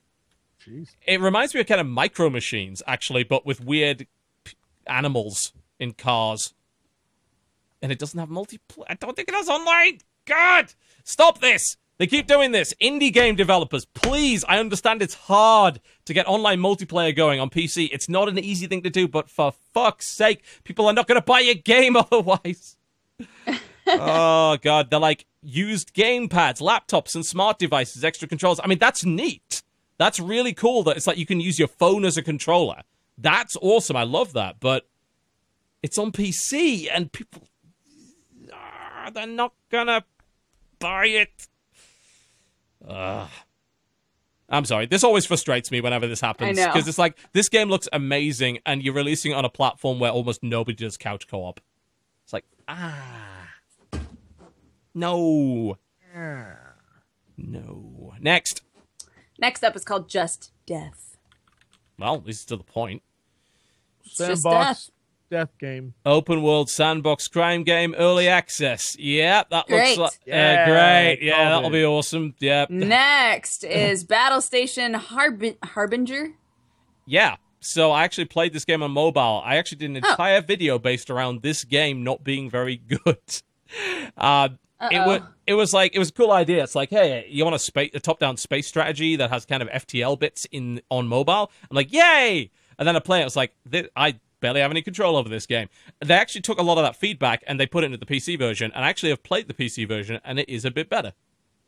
I will admit, I played. I haven't played enough of it yet to give a full opinion, but they have improved it quite a lot. Hmm. So it might That's be good. worth your time, maybe, but I haven't played enough to tell you yet. And it's probably also a lot more expensive than the mobile version. Hmm. Although I don't know because they actually haven't got a price tag for it yet. It Comes out in 18 hours, so I don't know. we'll see. Next, Alrighty. Well, the next game is called The Kindred. Hmm, really, what is that all about then? It is voxels, voxels, voxels. A creative sandbox game. Yay! Uh, apparently, Woo. it's about helping the kin survive, though. So it has some survival elements, and you're apparently trying to work together to With the kin. help the kin.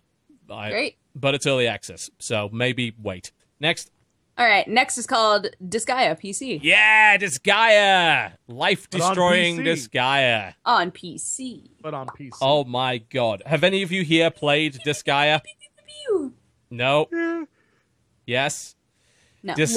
long time ago. Oh my god. that is a game that has way too much fucking content in it. Like it every item in that game is a dungeon in and of itself. You can literally it's called the item world. You can literally go into the item and fight through an almost infinite dungeon to level the item up. It's ridiculous. It's fucking ridiculous. Uh, but that game does have some really cool elements. Like you can throw prinnies at people that are exploding penguins. And you can stack characters on top of other characters in order to get up higher. There's also a literal parliament in the game where you vote on issues that are affecting the Netherworld at this time. It's it's also got an amazing soundtrack, but you need a lot of patience for that game. I admit. I played a lot of the Disgaea games. I love them, but I never have the patience to beat one. I don't even know if it's possible to beat them. Actually, They're, they're way too fucking long. They're crazy. It's it's really interesting to see this finally come out on PC though.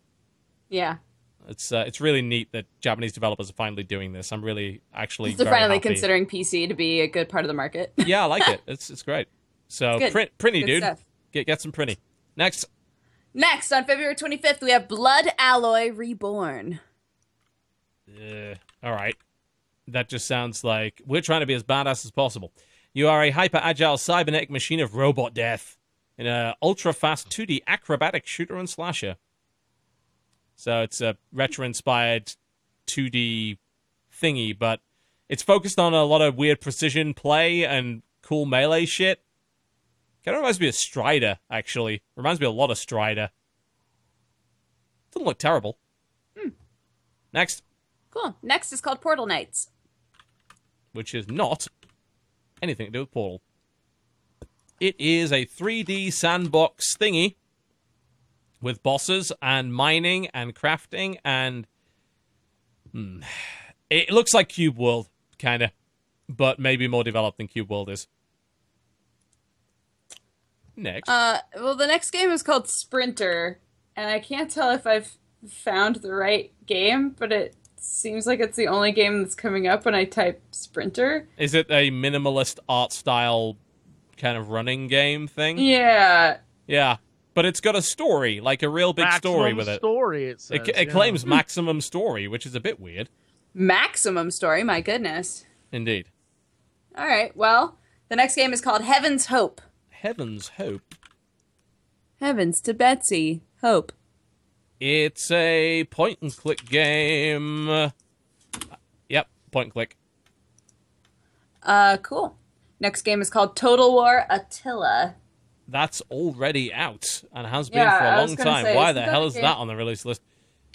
I don't. I could not tell you why that's on the release list. It shouldn't be there because that's been out for ages. I don't know if they're doing like a, a different a re-release of it or something. Uh, Slavic Nations Culture Pack. ah, Looks it's like it DLC. just came out, All right. maybe, or it's about to. Yeah. Yeah, I, I actually don't know how good. I mean, I, I like the Total War games, but I kind of stopped playing them after Rome 2 because they're just. I, I was sick of buying games that were buggy all the time. Yeah. Even This Shogun one has 2. mixed reviews, so yeah, even Shogun say. 2, which is like one of my favorites. I had the bug where certain castle designs would literally have a giant hole in the terrain that people could just run through. Like the the terrain didn't work, so people would literally run up the walls and capture my flag from under the ground because it was that buggy. I was like, Right. I I hate this. It's like I want to love this game so badly, and you keep releasing buggy shit. Uh, Attila was apparently exactly the same problem because there's a lot of uh, lot of people saying it's broken and it's got way too much DLC. It has eight DLC packs already. That cost seventy two dollars in total. That's a. Jeez, that's too much. That game only came out last year. That game has literally only been out for a year and three days or so. That's oh god. All right, That- enough of that, please. All right. Well, our next game is called Factorio. I Ah, kind of like heard that it's this. like like a factory but SimCity, and you're just it looks cool. Yeah, you can basically develop. You, you have to develop a fully automated factory that um that builds everything in the most efficient way possible. I've heard good things about Factorio, actually. Yeah. It, but it's more of a puzzle game, I think, than a management game. So I'd probably hate it, but I want to try it anyway. So I'm I'm I'm happy that this is. The weird thing is, this is coming to Steam. They've already sold 110,000 copies of Factorio without being on Steam. That's impressive, actually. That there are very, impressive. There are very few games that can even shift anywhere close to that without being on Steam. But apparently, this is the Steam release, so it's it's an early access game, but it's very developed. Like it's got a lot of stuff already in it. So I have interest in Factorio, definitely. Cool. The next game is called Life in Bunker, and it is a bunker building simulator. It's it looks like uh, the the Fallout Shelter game, but better. Oh, okay, I'm in because Fallout Yeah. Shelter was bad, at least in my Yeah. opinion. it's like it's like more top down or like isometric, kind of like The Sims. Yeah, so it's an like, actual strategy instead of like a clicker, which is what, oh, which is all fact, you know, uh, fucking yeah, Fallout Shelter looks really like was. you're trying to keep everybody alive until Earth is habitable. Is the idea? I want this, and uh, I don't think it's early access. Yeah, it's going to be a full release. Awesome. Why don't I have code for this yet? Chris, get on it. Next. Uh, next is called Lost Bros. Okay. Imagine Lost Vikings, but not Lost Vikings at all. Uh, just, just Go look at on. it. Uh huh. It's lot. It has the same like I'm shield bro and I'm gun bro uh-huh. and I'm sword bro, and then we are going to do stuff together, but not in a Lost Vikings platformy way, in like a puzzle solving way. Yeah, they they actually claim it is the Lost Vikings crossed with Bill and Ted Excellent Adventures. okay. They're bros. I screwed the name of Bill and Ted up completely. There. It's not. It's uh, Bill and Ted's Excellent Adventure. Damn it! I'm so bogus. Ugh. So not okay with that. I the the one thing I was I love the idea of this game. I will say that I hate the art style. It is horrible. Uh, it's, which is a shame because lo- the thing is like Lost Vikings had a great art style, and that game came out 20 years ago. So maybe there's no excuse to screw it up. 2016. But there's a boat. Uh, it has a boat. You have to row Ah. it. There you go. Exit boat. Next. The next game is called That Damn Level Redux, which looks like a Jesse game. Nope, looks like shit.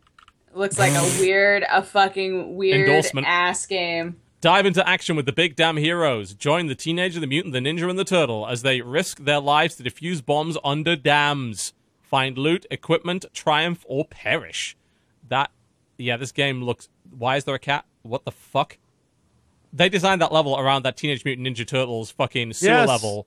Yes, That's it the doesn't look- worst. that doesn't look fun to me. That looks like it, it would drive me crazy.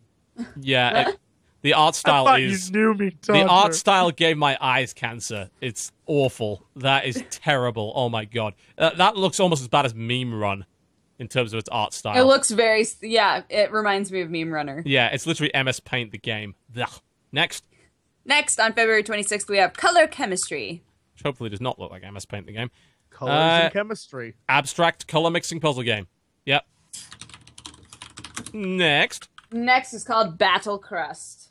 is this Arcade about bread? Shooter. It's no, not about bread.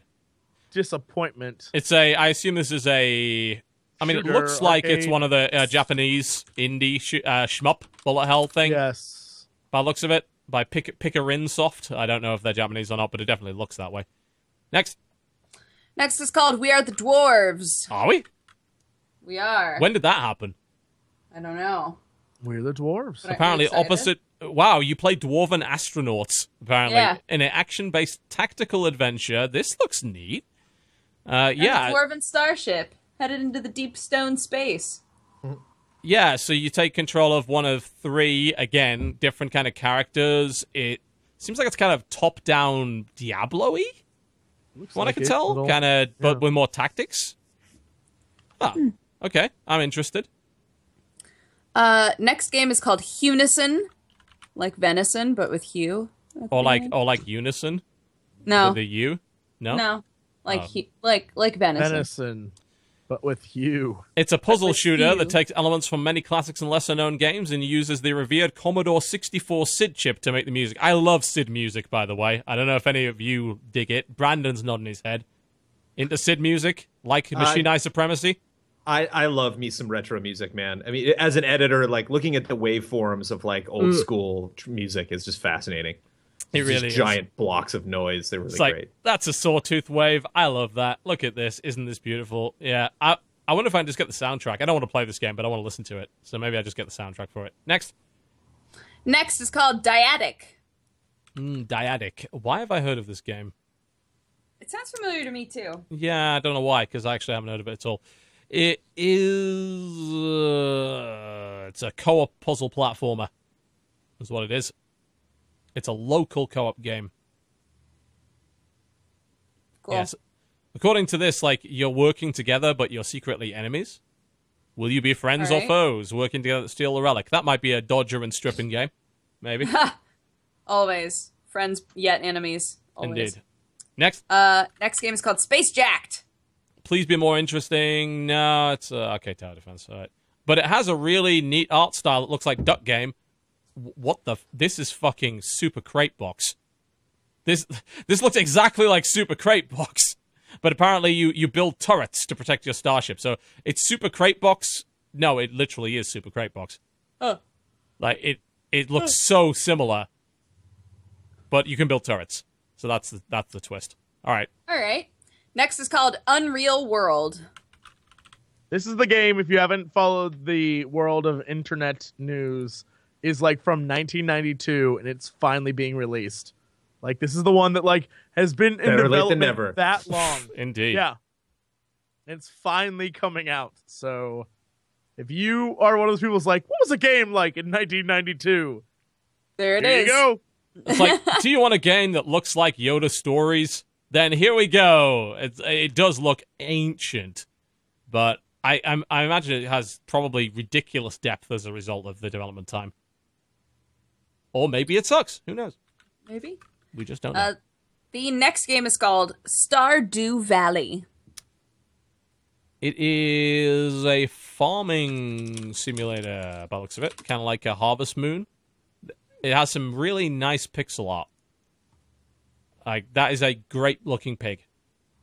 It's a really nice looking pixel pig. I, I'm digging it. It yeah. So it's it's basically kind of the farming RPG. So it's sort of Harvest Moon esque. You can even marry people just like in Harvest Moon. So Perfect. yeah. Uh, the next game is called The Town of Light. It looks like it's a psychological horror, but I'm, I'm trying to find like gameplay. It's first person. Yes. Uh, yeah, I'm trying to look at It's the. towards the end of the trailer. It yeah. Yeah, there's there's almost no gameplay. There's, it does definitely look like a psychological horror, though. You're right. Lots of game's dolls. intended when you look at only- images. For adult users, apparently. Hmm. Hmm. Also has Grow VR. Fuck Play that. Town of Light. nope. No VR. No horror VR. Nope. Absolutely not. Not happening. Nope. Next. Next, on February 27th, we have Era of Majesty. Please Hmm. be ships. Please be ships. Real time strategy game with elements of RPG. You manage people in order to build your own city. This looks quite similar to that Siege game, uh, the kind of sideways, uh, side scrolling kind of siege defense game that we were talking about a few weeks ago. Uh, Dodgy, that you were playing, I think, or was it Jesse that was playing it? Side-scrolling That- siege defense. That kind of game where you ha- you built a town and then you were attacked like every night and shit, and you Oh, went to Kingdom. Kingdom. Yeah, Yeah. looks a bit like that. Oh, yeah, that game's fun. I love Yeah. Kingdom. But it's early access, so maybe wait on that. Next, Next, on February 29th, we have The Sentient. the Sentient. You play as an AI tasked with helping mankind explore the vastness of space, customize your ship, recruit a crew, battle alien vessels, research new technology, and explore randomly generated universes. This looks fun. Uh, it looks kind of FTL esque in ways, but possibly with a bit more ship management and kind of building and stuff. I like the look of it. I am going to check that out. Cool. And as our final game before next week, we have Fragmental. Fragmental. This is a couch play twin stick shooter. Looks gorgeous. Uh, it looks like a kind of mix of Geometry Wars and that other tank game whose name escapes me. Battlezone, I think. It's very colorful. Really cool art style. Shame it's couch co op and coming out on PC. Uh, but there you go. That's it. That's the releases coming out this week. I don't think we've missed any. I don't think. Uh, we actually have. Uh, actually, I don't know if Super Hot is actually coming out this week or if it's just the embargo. Uh, let's check. Super Hot release date is in one day, 21 hours. Yep. Super Oh, Hot is coming out this week as well. It wasn't on our list for some reason, but yeah, you can get Super Hot this week. I don't know how much it's going to cost. But there you go. Cool. That pretty much wraps our show up for today, folks. Thank you very much for watching and putting up with uh, all sorts of nonsense. But big thanks, of course, to our guest, who was absolutely awesome today. Brandon, thank you ever so much for coming on the show, and I'd like personally to wish you the best of luck in your future endeavors. Do let us know Thank you, sir. what those endeavors Yeah. happen to be, and we'd love to know if you got anything planned over the next few weeks. If there's someone we can go to find what you're doing, what's going on?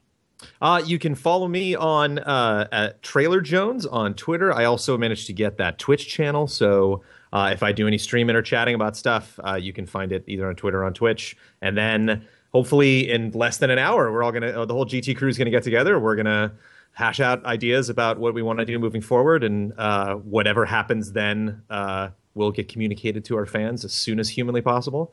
Uh, I'm actually taking a, uh, a a trip to San Francisco next week because I never really spent a lot of time in SF, and there's just a lot of fun stuff happening up there. Yeah. Uh, especially because I'm in Los Angeles, so I'm relatively close. So I'm going to be up there next week, just saying hi, to some people that I never really get a chance to like socialize with outside of big, you know, uh, stressful gaming events. Sure. And then probably the week after that, I think second week in March, uh, if we have an announcement to make, it'll probably be that week. So, um, so stay tuned. Yeah, well, I mean, we've seen plenty of people. Yeah, of course. I mean, uh, we've seen plenty of people like manage to pull this off. You know, Kinda Funny. I think is a you know is a great example of guys that came off of the. I wouldn't say big corporate organization, but you know they're part of a bigger organization. They did something on their own. They were able to support themselves. You know, Patreon and uh, merchandise and all that kind of thing really helps. So I'm sure that you guys will land on your feet. You've got the experience. You know what you're doing. Um, as long as Kyle gets a better webcam, we'll all be good, right? Oh, good. Okay, let me wait. Hold on. Let me write that down. Yeah. T- Tell tell Kyle to get a setup that works, and we'll be good. Got it. Uh, Dodger, what's going up in the channel this week? What's going on? Uh, same old, same old. Uh, if you follow me on Twitch at twitch.tv slash dexterity bonus, we're doing more Dark Souls 1. Um, that's been super fun. We're trying to finish it up before the end of the month, which is coming up rapidly. So it turns out that game has way more to it than I thought it would. When we played the first 12 hours, I was like, how how far into the game do you think we are? And he was like, "Mm, maybe like 10%. And I almost barfed. It's like, how? How's this game? How is there so much? But uh, yeah. So I would encourage you to watch that, watch the VODs if you'd like. And I don't know. We got we got news, we got manga pod tonight. All, all kinds of good stuff. Reading a manga called Space Brothers that's super good. The first four volumes, if you'd like to catch up, it's a pretty quick read about about space. So Jesse, what's going on in the channel this week? Yo, uh, today is the end of Firewatch, um, so enjoy that business. I will watch would- your reaction to the ending. I can't wait to see what you think of it. I yeah, I would say for once YouTube comments have been real generous in that apparently I found a bunch of shit like a lot of people missed. So uh, it probably Cool. affects my opinion of the ending. Um, I think that uh, then we'll probably. I've been wanting to do Oxenfree for a while, and I think it might happen. I think a- after having played it a little bit this past weekend and figured out like, oh, this is like kind of a horror game. I'm all right. Shit, let's do it. So that might be Yeah. coming up next. So look for that business. All right. Yeah, I mean, I don't want to play Oxenfree, so I guess I'll watch you play it. That sounds good. I don't know. As long as you know. That's what he's there for. As long Damn as, you- it! as long Damn you're it! Don't not, go. I don't know. I don't. As long as you're not annoying, as annoying as usual. Uh, we had a moment, you son of a bitch. tiny, tiny, tiny little moment. moment. tiny little moment. Just just there. Uh, what's coming on the channel this week? Uh, well, I mean, if I can, I, I'm probably going back to bed after the show because I have a huge sleep debt and it's really pissing me off. Uh, but mm, when I've actually slept up, I'm definitely going to do a, a video on Marvel Heroes. Like I, I like it so much that I think you know I want to spend some time comparing my first video of it three years ago to what I'm doing now because it's just so different and a lot more fun. Super Hot, definitely coming. Embargo for that is Thursday, I believe. Let's see, embargo Thursday, February 25th at 6 a.m. Pacific. So I probably am going to spend most of tomorrow beating that. I'm, I, I think I'm about halfway through it, so I might finish it. We'll see. I mean, it may be too long, and I might just not finish it. But one way or the other, I, I've got I've got an opinion of that game. I just want to see where it goes from here at the moment. Outside of that, what else is there? I know there's the Hitman beta that's going on. I just got sent code for uh, Gigantic, as it turns out the devs were listening, so I might try that. And of course, Far Cry Primal is out on March the first. It's it's been delayed a week on PC. There is. I just want to point out there have been no review codes sent out for PC as of yet. I was contacted by a fucking games website whose name I will not say that asked me to comment on uh, what they claimed. It's like, so uh, we're being told that you're claiming there will never be PC review code for this game. I'm like, I didn't say that. So apparently, what I'm told is that someone took my tweet, posted it to Reddit, but omitted the so far bit. So everyone now thinks that I have proclaimed there will never be review code for Far Cry Primal on PC. Thanks, if Reddit. TV proclaims it, it must be true. I appreciate your bullshit and you heard him mangling earlier. what I said. He Yeah. said the gays throwed poison daggers. It must Can be I? true. the shurikens and kunai everywhere. It's the gays. They're throwing them constantly. I will never not think the gays is like that is just the stupidest thing I've It ever It is the dumbest thing say. everyone's You ever know, said. The gays. you instantly not sound dumb as shit Yes, by saying that. Yeah, that is very true. Yeah, so uh, thanks to uh, social media who apparently twisted all my fucking words and got me emails from fucking games websites asking me to confirm my statement there will never be a fucking review code for Far Cry Primal. Thanks, you idiots. One way or the other, yeah, we just haven't got one yet. That's why we said so far. Uh, so I expect we'll probably get one probably a couple of days before the game comes out. Or we might not now, thanks to that. Ubisoft is like, nope, we're not giving him one. He's he's talking bullshit. I don't know, but yeah, that's that's obviously a priority. There are reviews out for it already, but only for the console version. Just remember, it's being ported by Ubisoft Kiev, and we all had problems with Far Cry 4, and you had problems with Far Cry 3 as well on launch, didn't you, Jesse, on PC? So I had Yep. problems with three and four. I would Yeah. say chill on the launch for PC. chill it. Yeah. If you need it now, get it on Xbox or PlayStation. There's no reason to get it right away on PC. No, 'cause It'll you don't know how buggy as shit. It might be. You know, a lot of Ubisoft Kiev ports are. So, you know, just you might want to hold off on it just a little bit. Well, obviously, as soon as I get it, I'll let people know how it performs. But the question of whether or not I'll get that before launch, that is, I don't know. You know, they may be holding it back, they may not be. I don't know at this point. All I know is I don't have code for it yet. So, that's that. Cool. That pretty much wraps up the show, folks. Thank you uh, very much for watching. Big thanks, of course, to our guest, Mr. Brandon, aka Trailer Jones. Go follow him on Twitter. Make sure to keep up with what him and the GameTrailers crew are doing. And We're about done, folks. Thank you very much for watching. Big thanks to all of our new subscribers today. And we are leaving now. I'm going to go grow up and play some Street Fighter 5. I'll see you next time. Goodbye! Bye, everybody.